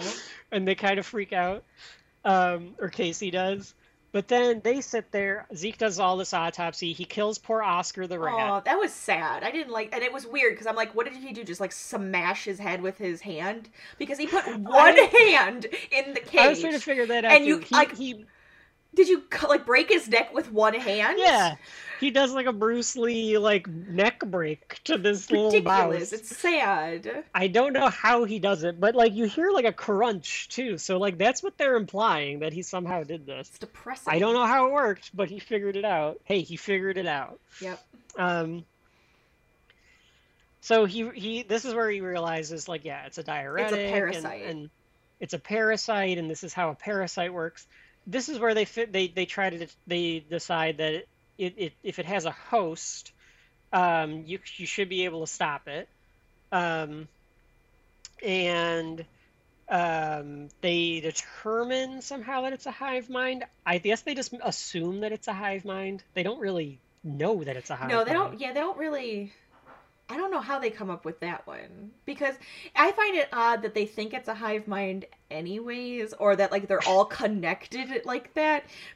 I, I don't know. I mean, I guess that's because of the puppet master. That's why she's saying that that's what it is because it is like a parasite, and that's what Mhm. it was in the puppet master. But I don't know. It makes me think vampires whenever they say that, like kill the head vampire, Yeah, and the then head and it kills all the other kill the head vampires. vampire. But Yeah, because Invasion of the Body Snatchers, I wouldn't say that was like no, that wasn't even a thought. there was no hive mind. No. Yeah. No, because they had to scream to each other in order to let the other one know what's happening. Yeah. Uh, so this is where we get the the thing. This is very clearly the the, the thing scene. yes. Uh, Yes, it is. Instead of testing each other's blood to see if Well, it sparks. Right, and and the new one, so it was the blood in the old one, and in the new one, it was inorganic material. They can't create inorganic materials, so they were looking at fillings in their teeth, Oh, oh, okay. Okay. and like or Or anything like that that like might not be real on them, type of thing. Sorry, I just So, I knew that. We watched in- it. I, I- I know that. I had to fill that in. In the faculty, it's you have to snort this gas. And why it's snorting is my question. Why they couldn't like just put it on their tongue or touch it? It's like no, snort it up your nose. Well, I guess because at this point they only know that the equivalent is you need to jab it into your eye. So I don't think that they want to do that. I think I still Um, would have been like, let me just put some on my tongue. like, But but they're all they're all accusing each other of like potentially being it, so that they Oh, they decide to come up with yes, this. but this is weird to me. Okay, all the other ones make sense. They're all acting funky, and then Delilah turns to Casey and says, "And why? When did you become Sigourney Weaver?" And then that's it. And he's like, "What?" And like, and that's it. Like, why is he calling? Why is she calling him Sigourney Weaver? Unless it's just to like call out Alien in this one. I get, yeah, I don't know because Sigourney Weaver doesn't like know everything that's going on in Alien. I, I, I, guess, it's because she takes charge, so that's why. But it was just so weird because she just was, Yeah, I and you're becoming Sigourney Weaver, and I'm like, okay. Yeah, you're right. I'm not quite sure why the Sigourney Weaver reference. So they decide to uh, take the test, and this is where we get again some Oh classic lines. Um, so at first, uh, meanwhile, a car pulls up. I, I'm ass- assumed to attack them or something. I, I don't know who called this car, but we, we get to that in a minute. Um, so Zeke is like, Casey, you first. Uh, so this is, uh, it's your birthright, man. Just fucking take it. Which is a line that we used to repeat in high school. I don't, I don't get it. Um, so Casey snorts it, and um, then Stan and and Stan makes Zeke do it, Zeke even though Zeke doesn't want to take his own stash, type of thing. Oh, but before before he does, uh, Casey starts giggling and tweaking out. he does this Elijah Wood giggles, and I. It's a oh my very creepy God. Elijah Wood giggle. And uh, so then um, an- another great line is Zeke saying, "He's tweaking. Let him fucking tweak," which is it's amazing. I love been it. re- repeated by me uh, back in the day Yep. a lot. So they take it one by one, and and some of them are tweaking. Um, Yes, Stan and, and, and Casey tweak like hardcore. Giggles, fits, Yeah. and everything. and, and it's a and it's a nice little scene because it, it's it's a classic scene, but it's just a bunch of idiots getting high, Yep. and it and it raises the stakes a bit because and I saw some people who were saying like, well, it's a, it's like pro drug movie, like that's bold, and it's like I don't know. Actually, all of them were movie. saying they don't want to do it. Every Right, one of them was saying no to drugs at this point, but they had to Well, do it because of what's happening. Because they need okay, so like um, uh, uh, this, when Stokes has to take it, he says um, remember what like what's happening. Like I know you don't want to do like, it. Weigh, that's weigh your options. Wait, you're or out. Like, it, yeah, that. it was like kind of like, okay, look, this is what's happening. We kind of need to do this. You know, it's Right. just like a necessary evil type of thing. Which I guess there's probably some essay that you could write about, like the need to To you try know, something it- and change. the need to, to try the drugs, to Experience be- it to show that you're human or something. I don't know. I will say I am as teetotaler as they get as they come.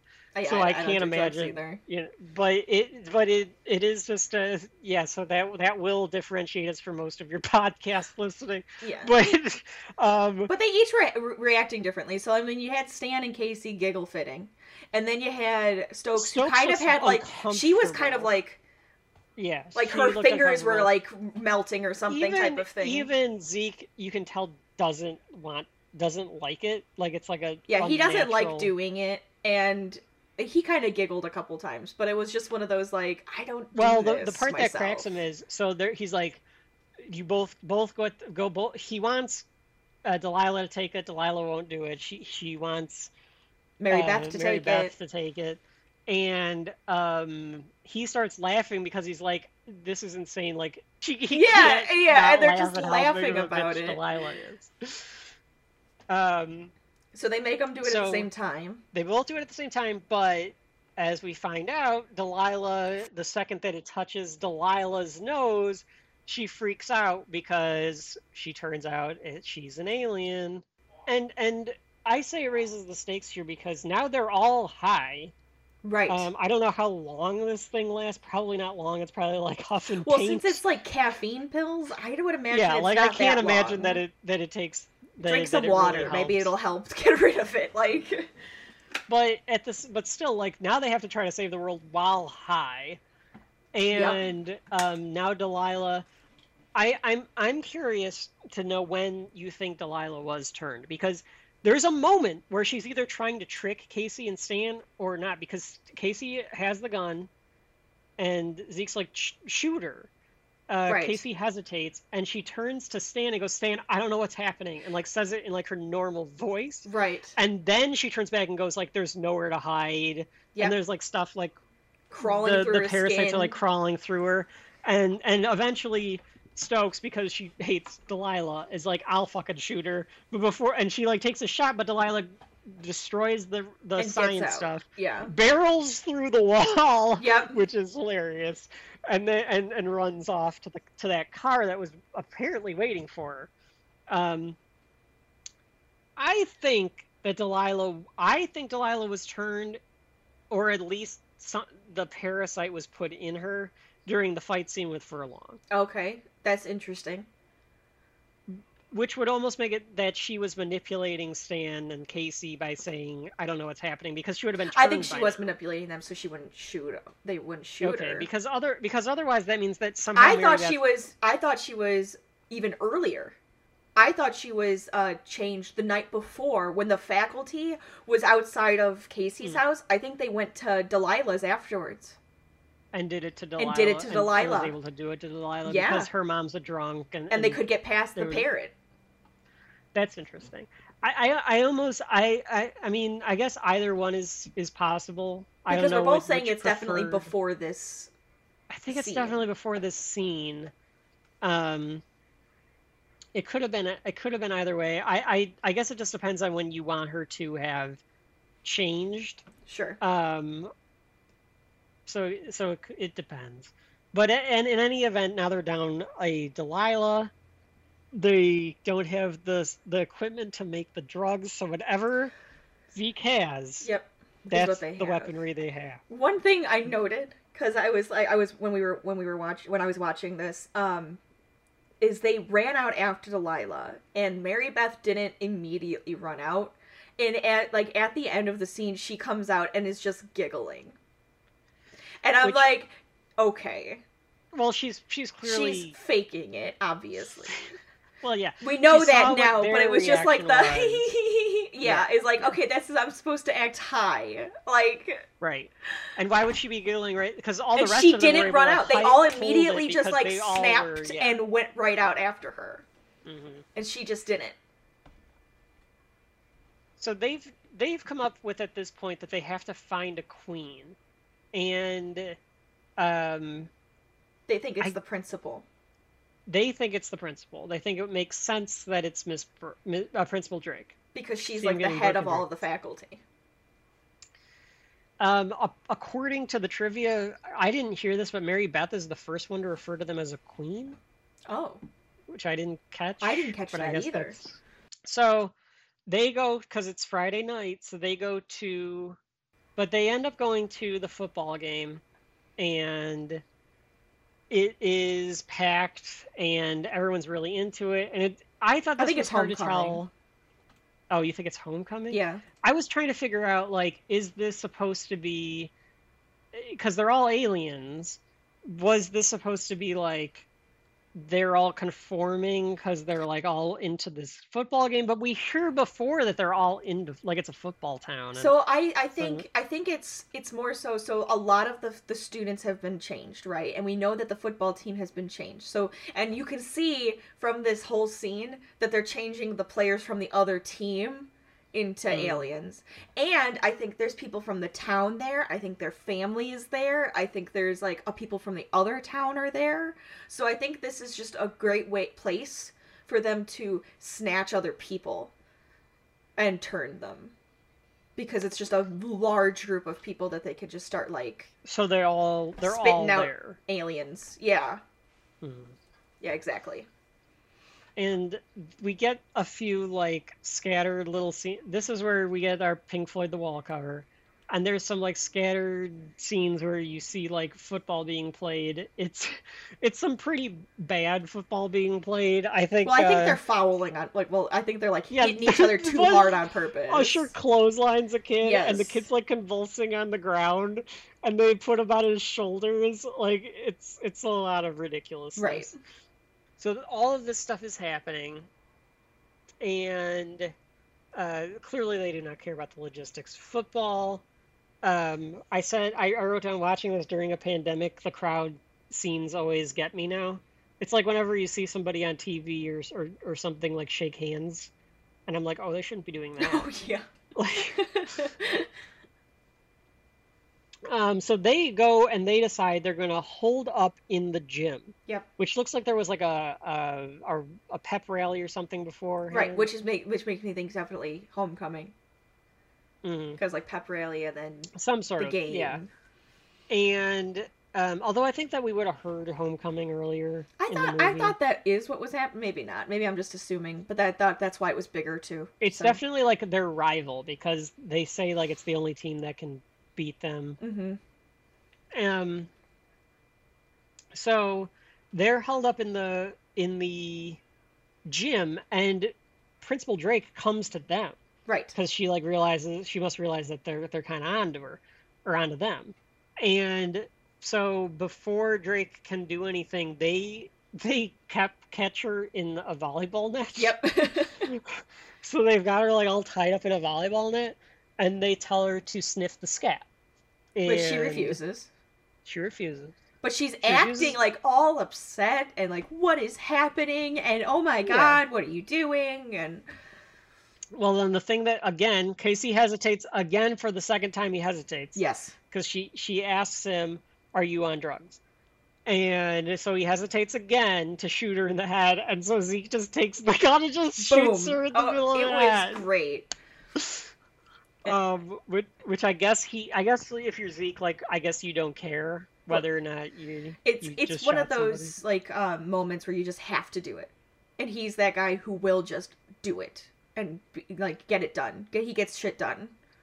And, and again, this is you know very Frodo of of Casey. He can't pull the trigger. He's he's just a coward. Right. Um, because Samwise was the true was the one that becomes not a coward. Frodo. He he carries Frodo, Frodo. is yes. just the only one that can kind. He can just take it. He can take the punishment. Yeah, he has to take the punishment of the ring and everything Yeah. that happens with it, As and Sam carries him to the top Yeah. of the mountain. So now, uh, she she she gets back up, and they they toss. Mary Beth tosses some of the scat on her, and she wiggles out again Yeah. and dries up. Um, and then Mary Beth drops the rest of the container on her, making it appear as though it's like a, I'm just a making reaction sure. of like, oh crap, Yeah. like look at. Of course, what we really find out is she's trying to get rid of as much of it as she can.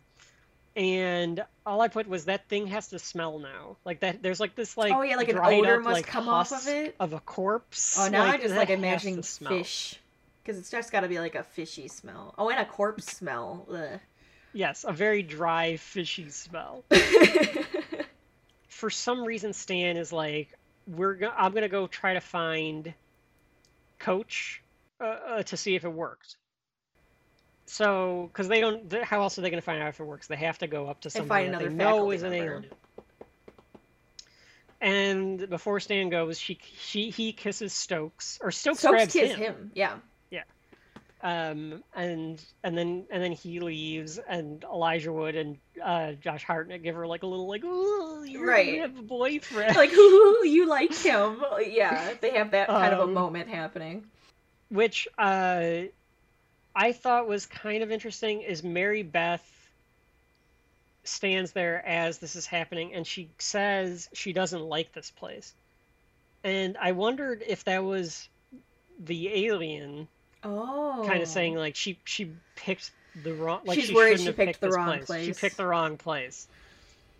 So Stan comes back. He wants to be let in. They told tell him we'll take the drug. Take well, no, you missed you missed it. So no, he goes he goes and he sees the coach and the team, and they all have their mouths open to the sky as it's raining. And you Right. can see And the they got- tentacles and like stuff, on their coming out of faces. Yeah, they're they're being weird. And then yeah. he comes back. So And then anyways. he comes back. and and decides. and he's well, we trying to he's trying to tell uh Stokes, no, let me in, let me in, because he he's trying to Yeah, he's go trying after her emotions. Yeah. Yeah, but he refu- he he did dumps out the pen. yeah. So there's now he's turned, and um, they basically tell him like, I love it. Casey goes, "Go away, Stan." Right, yeah. Like, which he does. He listens. Yeah. So my I'm I'm assuming. So what we see next is they decide like, well, we need to get more scat because there's nothing left. We don't have any left. We need this if we're gonna. We have to figure out who the queen is to attempt to do this yep. and we need to go get the whatever whatever he has left, Right. and all he has left is stuff in his car. So there, Casey and Zeke go to go out to get the stuff in the car. This is where I assume they're like, we know that it's just these four left. Right. We need to. We're just gonna patrol to try to find them. Right. Yeah. So the, all they, they just have like the football team on patrol. They are they like go like hide under a bus for a second because the the football team is like patrolling trying to find the four of them, or maybe Mhm. they're just waiting them out to like wait wait for them to come out of the the I, I, The- because that's where they were. They were around the buses, and so I think that's where uh, Stan went to go get them, and now they're like heading back, type of thing, to the school entrance where they where he was Okay. originally. So yeah, I think they are staking out like the place, like waiting to see if they'll come out. But I think that that's that's also kind of like where they were heading, anyways. So it turns out that Casey is a decoy per uh, Zeke's instructions. Uh, again, this is where I said, well, then now he is just Frodo. Although I guess, I guess Frodo was not the decoy. Everybody was else decoy was the decoy. for Frodo. Right. So there you go. So he gets he gets to not be the decoy. And Casey, because we know he's quick, he jumps onto a bus. This is where I think this had to be like, you know, very zombie-esque or something, because they're all like pounding Around on the bus. yeah. And for some reason, Delilah is hiding on this school bus. Did she like walk on, or did she was she hiding? I don't I don't know. I don't know how she got there. The mir- movie magic. The movie at this point, if you're watching it uh, and you're not doing what we're doing, which is breaking everything down bit by bit, you don't really think about it. Like when we we watched this and we and we show, showed your husband the movie, I didn't think about it. I don't think he questioned it, but like watching back and like taking notes on it, you're like, why is Delilah just on Well, this bus? I guess it brings back the hive mind thing again because maybe maybe because of uh of Oh yeah, like Mary Beth they She's- knew that was happening yeah. and so she Yeah. went cuz she saw him go on the bus or something. So like that's my only explanation for that where it's not just movie magic. But um, Delilah tries to seduce Casey. hmm Again manipulating. basically. Uh, they're again And- trying to do that, and it never works. It never works. So it's like why they keep trying to Well, it doesn't work with them. it doesn't work with this group. True. I bet it worked with some of the other people at the school. Oh yeah, they probably all were like, okay, whatever, and just went along with it. and and, and she does like I I couldn't pinpoint down what she was doing, like what Jordana Brewster was like trying to like do it acting wise, but I thought it kind of had to. It, it reminded me of Moe in that Treehouse of Horror, so it has to be from something, because it reminded me of Moe in the Treehouse of Horror where they give the lobotomies Mm, because he's telling Homer like it's not so bad, Homer. right. They They take put it in a in, little they jar. let you keep the piece Hello. of brain they cut out. So like that's got to be from something because that's what this reminded me of, where she's like, "There's, I feel great, and it's the Oh, best yeah. I've ever felt since Well, right. my, my dad died." Like it, like that's what it reminded me of. Well, I because I don't remember them doing it in Invasion of the Body Snatchers. They didn't do that unless they did it in the They did. the fifties They do they do the speech about there's no pain and you'll feel better. Jeff Goldblum tells Donald Mm. Sutherland like eh, that there's no pain. You'll Right. like this is so better. I think that might be kind of what it is. Is just that like I feel great, like type of thing. Like Yeah. you're gonna feel so, Yeah, so good. Let us is take another- you. yeah. You know. It is another body snatchers reference for sure. Um, while this is happening, Zeke it gets to his car, Mhm. opens the trunk, and realizes that there's nothing in the trunk. He can't find it, and that's where Miss Burke comes back, and now she's sedu- trying to seduce him. Zeke. And I can't tell if she thinks it's working, but he like Oh, I think she does because she's like, "Oh yeah, what do you have for me?" type of thing. because he immediately like go, runs in the car, which is another Simpsons-y moment because he just like jumps into the car. and I, a thing that I love about all of the um, all of the aliens is that they they their go-to move is to ja- is to throw their head into into just the yes, class they just go to get "Ooh," in. headbutt Because the football player does it on the bus, and then Miss Burke does it into the car. Yep. They go head first into glass. uh, which is which is great. And then uh, Zeke puts uh, starts the car and starts trying to like get rid of her while she's trying to get the she's she's at ear level, so Right. she's trying to get the parasite Exactly. into his ear. Um, and at the last second, he puts the seatbelt on. They he hits the front of a bus, which apparently is very flammable. as as you as you know, anytime a car crashes into itself or into another car, it explodes with it explodes fire. in a fiery wreck. she flies through the windshield. There is a great spot where if you you catch it, um, her body flies through the air, like on fire. Um, so he grabs the rest of it, and then you get another homage of her tentacle Yep. head. Yep, trying to I don't find really know. I don't know how this works, but like there's tentacle well, head. I think it's the same thing as his fingers getting cut off and the tentacles come out. I Yeah. think they're they're all They inside. They're like themselves. inside of the body, and they're Mm, trying so to as long fuse as like it the back rest together. of the body is there, yeah. Yep. As long as they're not dried out. They can put themselves Um, back together because I mean they stabbed the hell out of the principal at the beginning, and so and she's not like full of Yeah. holes. So That's that's true. Which which would have made it more interesting. But uh um so uh he so the body is us trying to grab this head now, which you know, very reanimator or Mars attacks. Like, so find, that like, has I'm to be over from here, an old my body. movie again. yeah, I I do like Zeke's reaction, which is just fuck this, I'm Yep, out. I like he doesn't even it. He- bother. nope, he's like, no, I'm out, I'm out. We're running away from this one.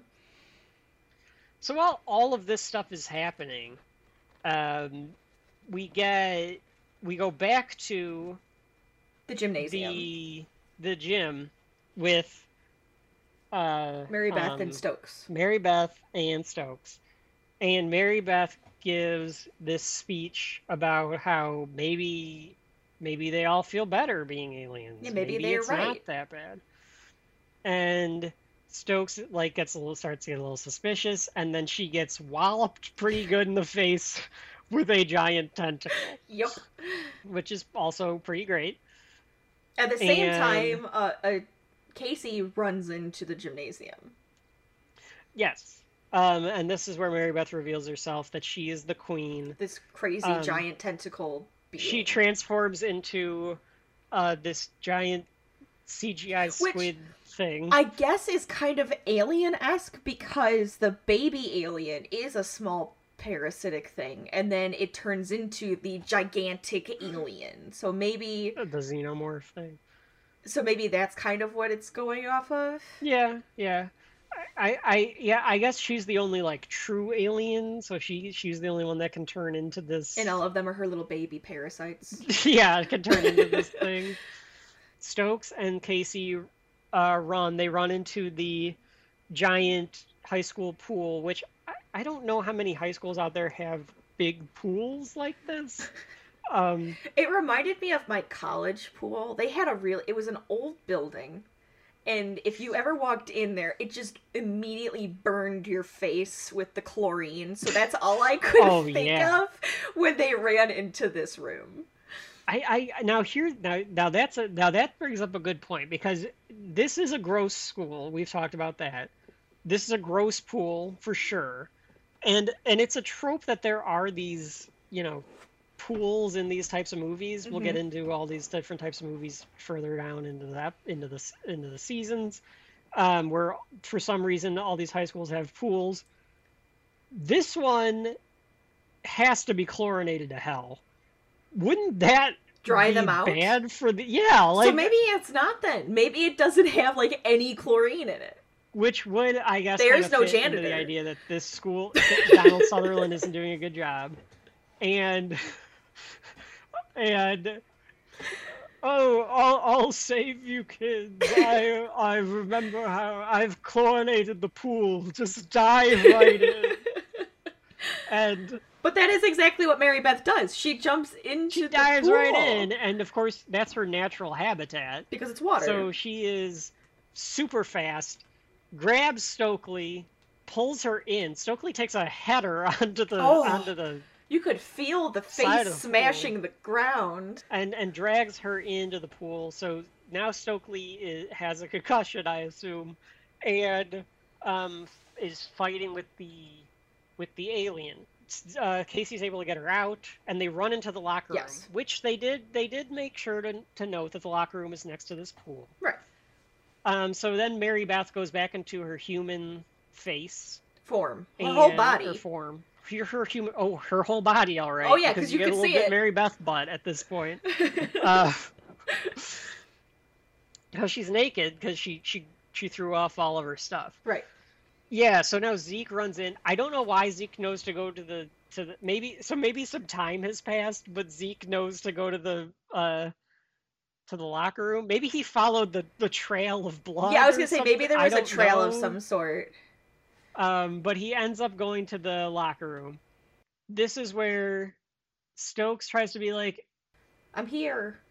and it turns out that uh Well, no, no, no. oh And then Mary Beth right. is around the corner. Mary Beth's around the corner, and she's like, "It's not. She's an it's alien. her. It's Don't. Stokely. yeah, it's she's her. a freak. Yeah, it's got to be her." And this is where we get a line that um, I personally love. It, it's in. It's on the list Oh. of top lines ever. Oh, it is.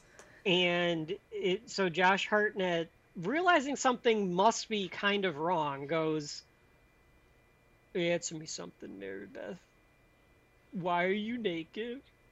but the way that I hear it from now on, because this is what we used to say a lot in in at the high school cafeteria table, was "Ask me something, Mary Beth. Why are you naked?"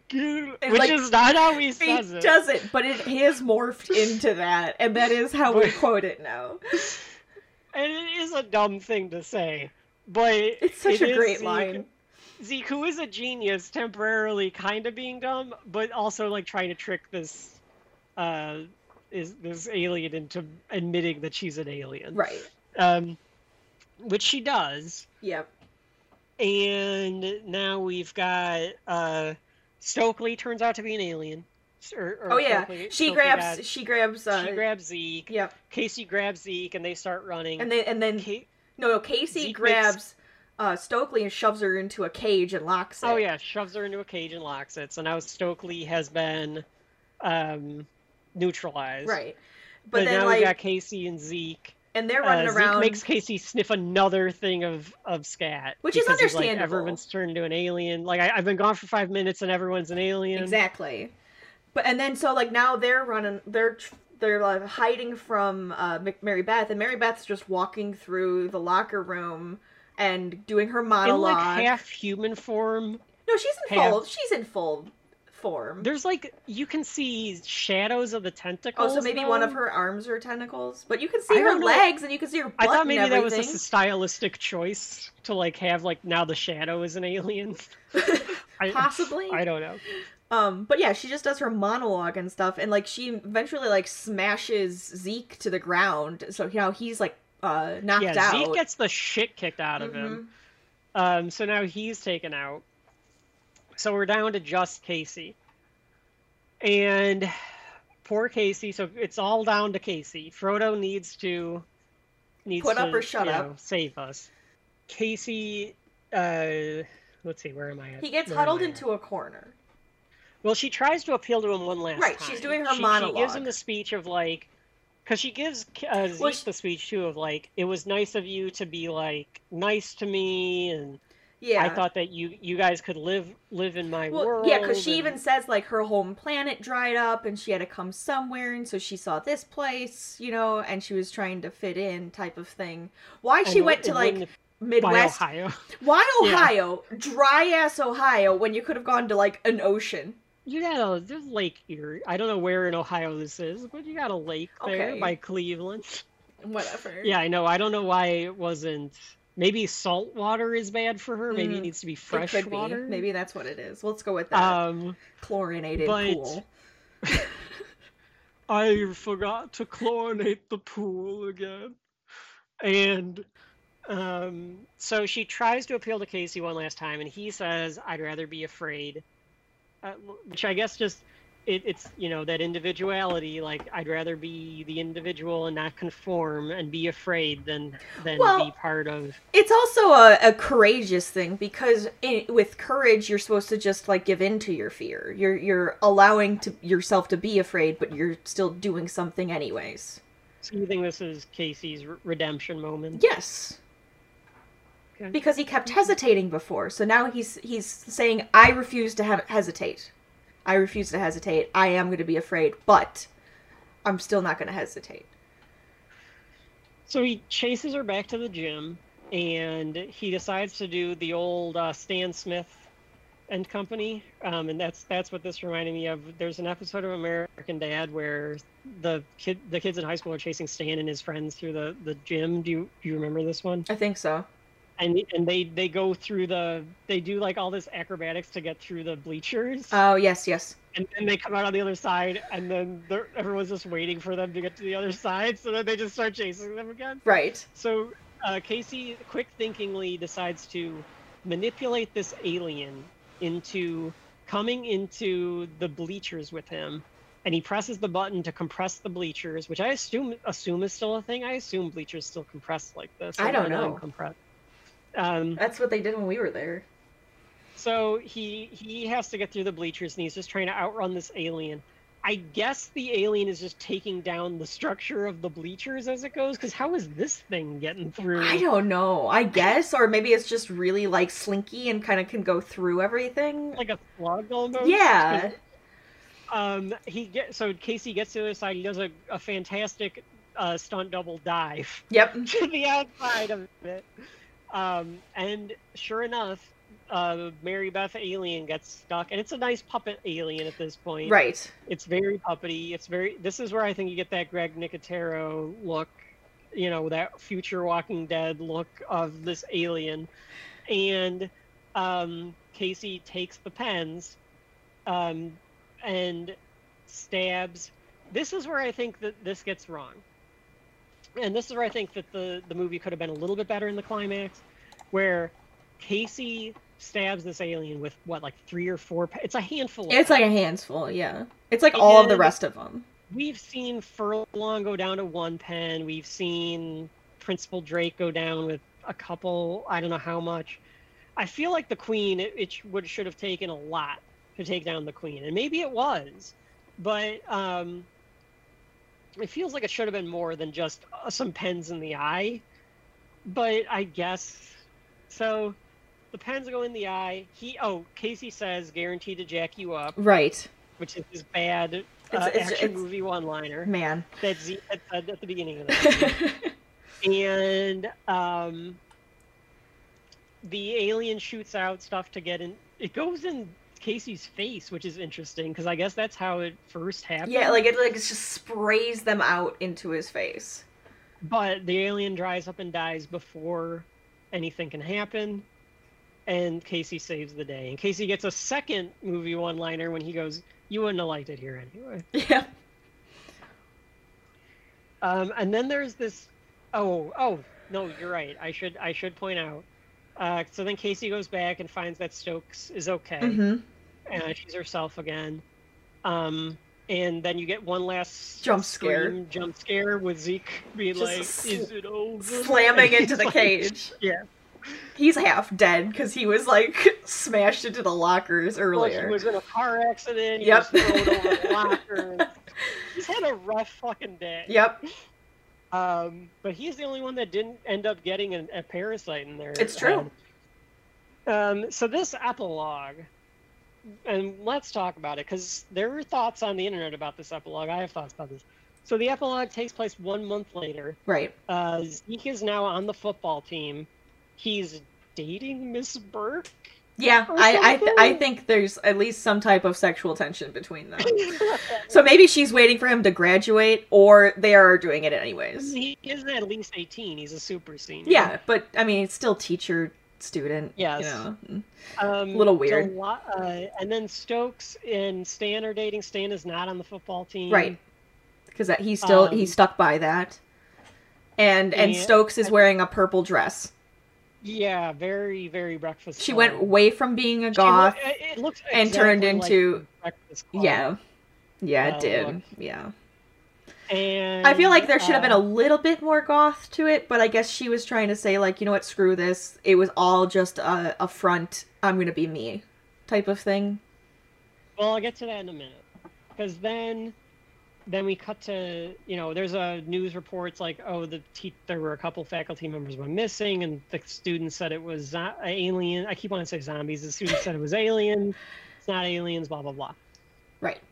But then then we cut to um, a bunch of magazines being thrown down on onto something by you know in front of Casey, Right. and it's like you know he's the hero and uh, all this stuff. And like an alien out- mag. There was one that was like a UFO magazine, and like you know, And then, and then the, it finishes with the school paper.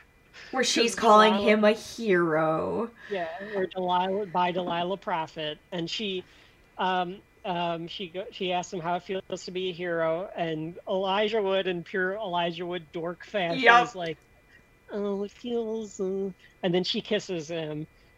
Here now, I couldn't, I can't remember from the rest of this movie, but I wrote down, and as a short person myself, who does not re- really care if if my significant other were to my girlfriend would be taller than me or not. Right.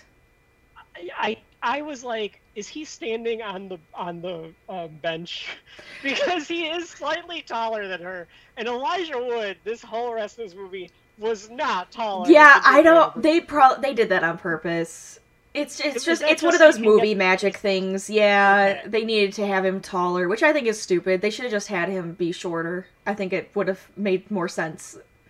and and I will point these out, Rachel, because as a short person, I want to see the person like P- Peeta ass Mellark, short ass motherfucker, Yep. should be on his toes trying to kiss Jennifer Lawrence. Yep. As should Robert Downey Jr. I was gonna say should yes. not be as tall as the Absolutely not. Captain America. Absolutely not. He should be tiny next to them. So let let let Casey Connor, let the hero of the faculty be shorter than Jordana Brewster in this. Yes. Which I think maybe they're the, they're the same height. Probably. Maybe if you go back, but I think he was he is a little. He just he always looks like a little pipsqueak in this. yeah though. he's a, he is Frodo. Um, I mean, he's not a hobbit, but yeah. so we we we fade out on the two of them uh, walking out to to go greet some more reporters because they just can't get enough of this story. right. And Casey says, "Isn't isn't it funny how everything's changed?" But as he's saying that, some other dork is getting rammed into the flagpole, So it hasn't really changed. and that's my thought here. So, a, a- an interpretation of this is, you know, one is that they all just conformed into, you know, high school. They've all taken a different role in high school. I I like the idea that they didn't really save anything. No. They, like, would, would they have better been better off as aliens? Because Sure. they didn't really. They might maybe they Well, saved themselves. So he, here's where I'm gonna what I'm gonna parallel it with Mean Girls. The end of Mean Girls, where they're just sitting on like the the the grass and they're like, "Oh, we're all friends now," and then the new Mean Girls come out. It's it's the same. It's always gonna be the same in high school. You always have those things happen, and it's it's just how it how life works. But they moved on from their their positions, and the new people have taken them. Which is is kind of a, a, a you know a nihilistic answer. It's kind of a, a you know a, you you didn't yeah you saved the world, but did you save the world and did it really matter? Like you get like like the like your high school's still shit. Like everyone's still angry. like you have the angriest high school ever. Yeah, they do. Uh, um, but yeah, that's how it ends. It, it fades out. You, we, there's another cover song at some point in this. And they go through Um, each person. Oh, there is a as as you know, I'll call it out as a We Hate Movies coined phrase, uh, victory lap, Yep. where it goes through each person and in we- a weird order. Oh man, yeah, it's an odd order. It's like in no particular order, literally. I thought the same thing because the top build is Jordana Brewster, yeah. and she's this was her first movie, by Mhm. the way, too. So I thought that she would have been, if anything, I thought Josh Hartnett would have been first billed, Yeah, and then Elijah Wood. right. Um, but it being her is interesting because I thought it would have been an and introducing Jordana Brewster. Sure. Um, but whatever. And uh, yeah, so there's the victory lap, and that's the end. Well, the weird thing in the victory lap too is that the science teacher is alive, has a eye patch, and his finger is covered.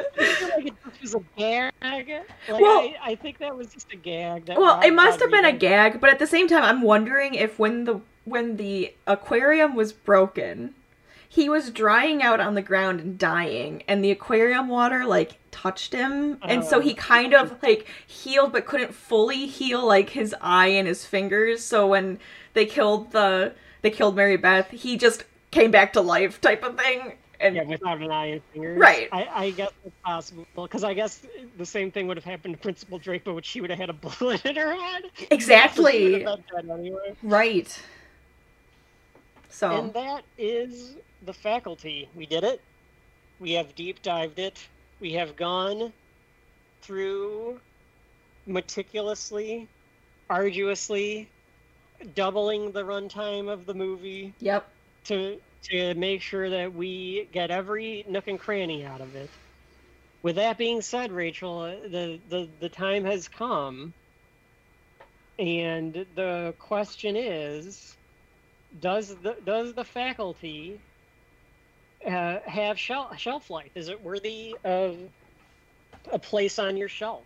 So, my vote is yes. Yes, it does get a place on my shelf. I will be ordering this to make sure I own it instead of having to stream it. Um, but here's why. I think you can rewatch this movie. I think it is something that is rewatchable. I think it's fun to watch. I think it's kind of fun to introduce it to people and you we quote it all the time. So it's it's just one of those fun movies that is rewatchable in my opinion. Yeah, I'm I'm there with you. I I think it's a I think it's a fun movie. I think it it can be rewatched. Uh, it- it's it's again, it's not you know a, a cinematic masterpiece. I won't even call it smart, even though it, it, it it's probably smarter than a lot of these high school horror movies are trying to be. But it uh, it is a lot of fun, and the action in it is good.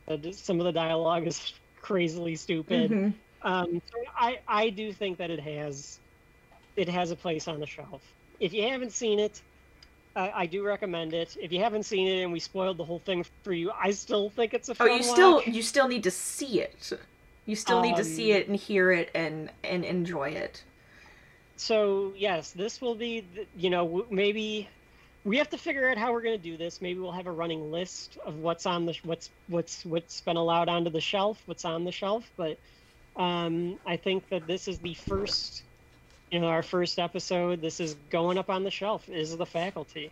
It it makes it makes the sh- it has some shelf life to it. Absolutely. And it, I mean it is at this point what 22 years old. Yeah, I- I And mean, and is- and we still very- can watch it now and enjoy it. Yeah, I mean it, it is very '90s because like it, it's said, but- it- you kind of still can relate to the high school student because I like I said I think that high school is always just that, just like how it always is. I don't think it will ever change. I don't know if it was this, if it would, was ever this angry, but Well, well, not this angry, but it's more relatable. I don't think that we really had clicks in, in high school either. But that's a that's a discussion for another day. Yeah. Yeah, so I think that's it. I think uh, we've done it. We've completed our first episode, or you know, wh- however you end up ordering this up. But that is the faculty. This. Uh, so thank you all for listening. We will be back on another day for another piece of culture uh, to determine whether or not it, it should be it should remain in the in the zeitgeist and and has shelf life. This is Kevin. And this is Rachel. Goodbye, everybody.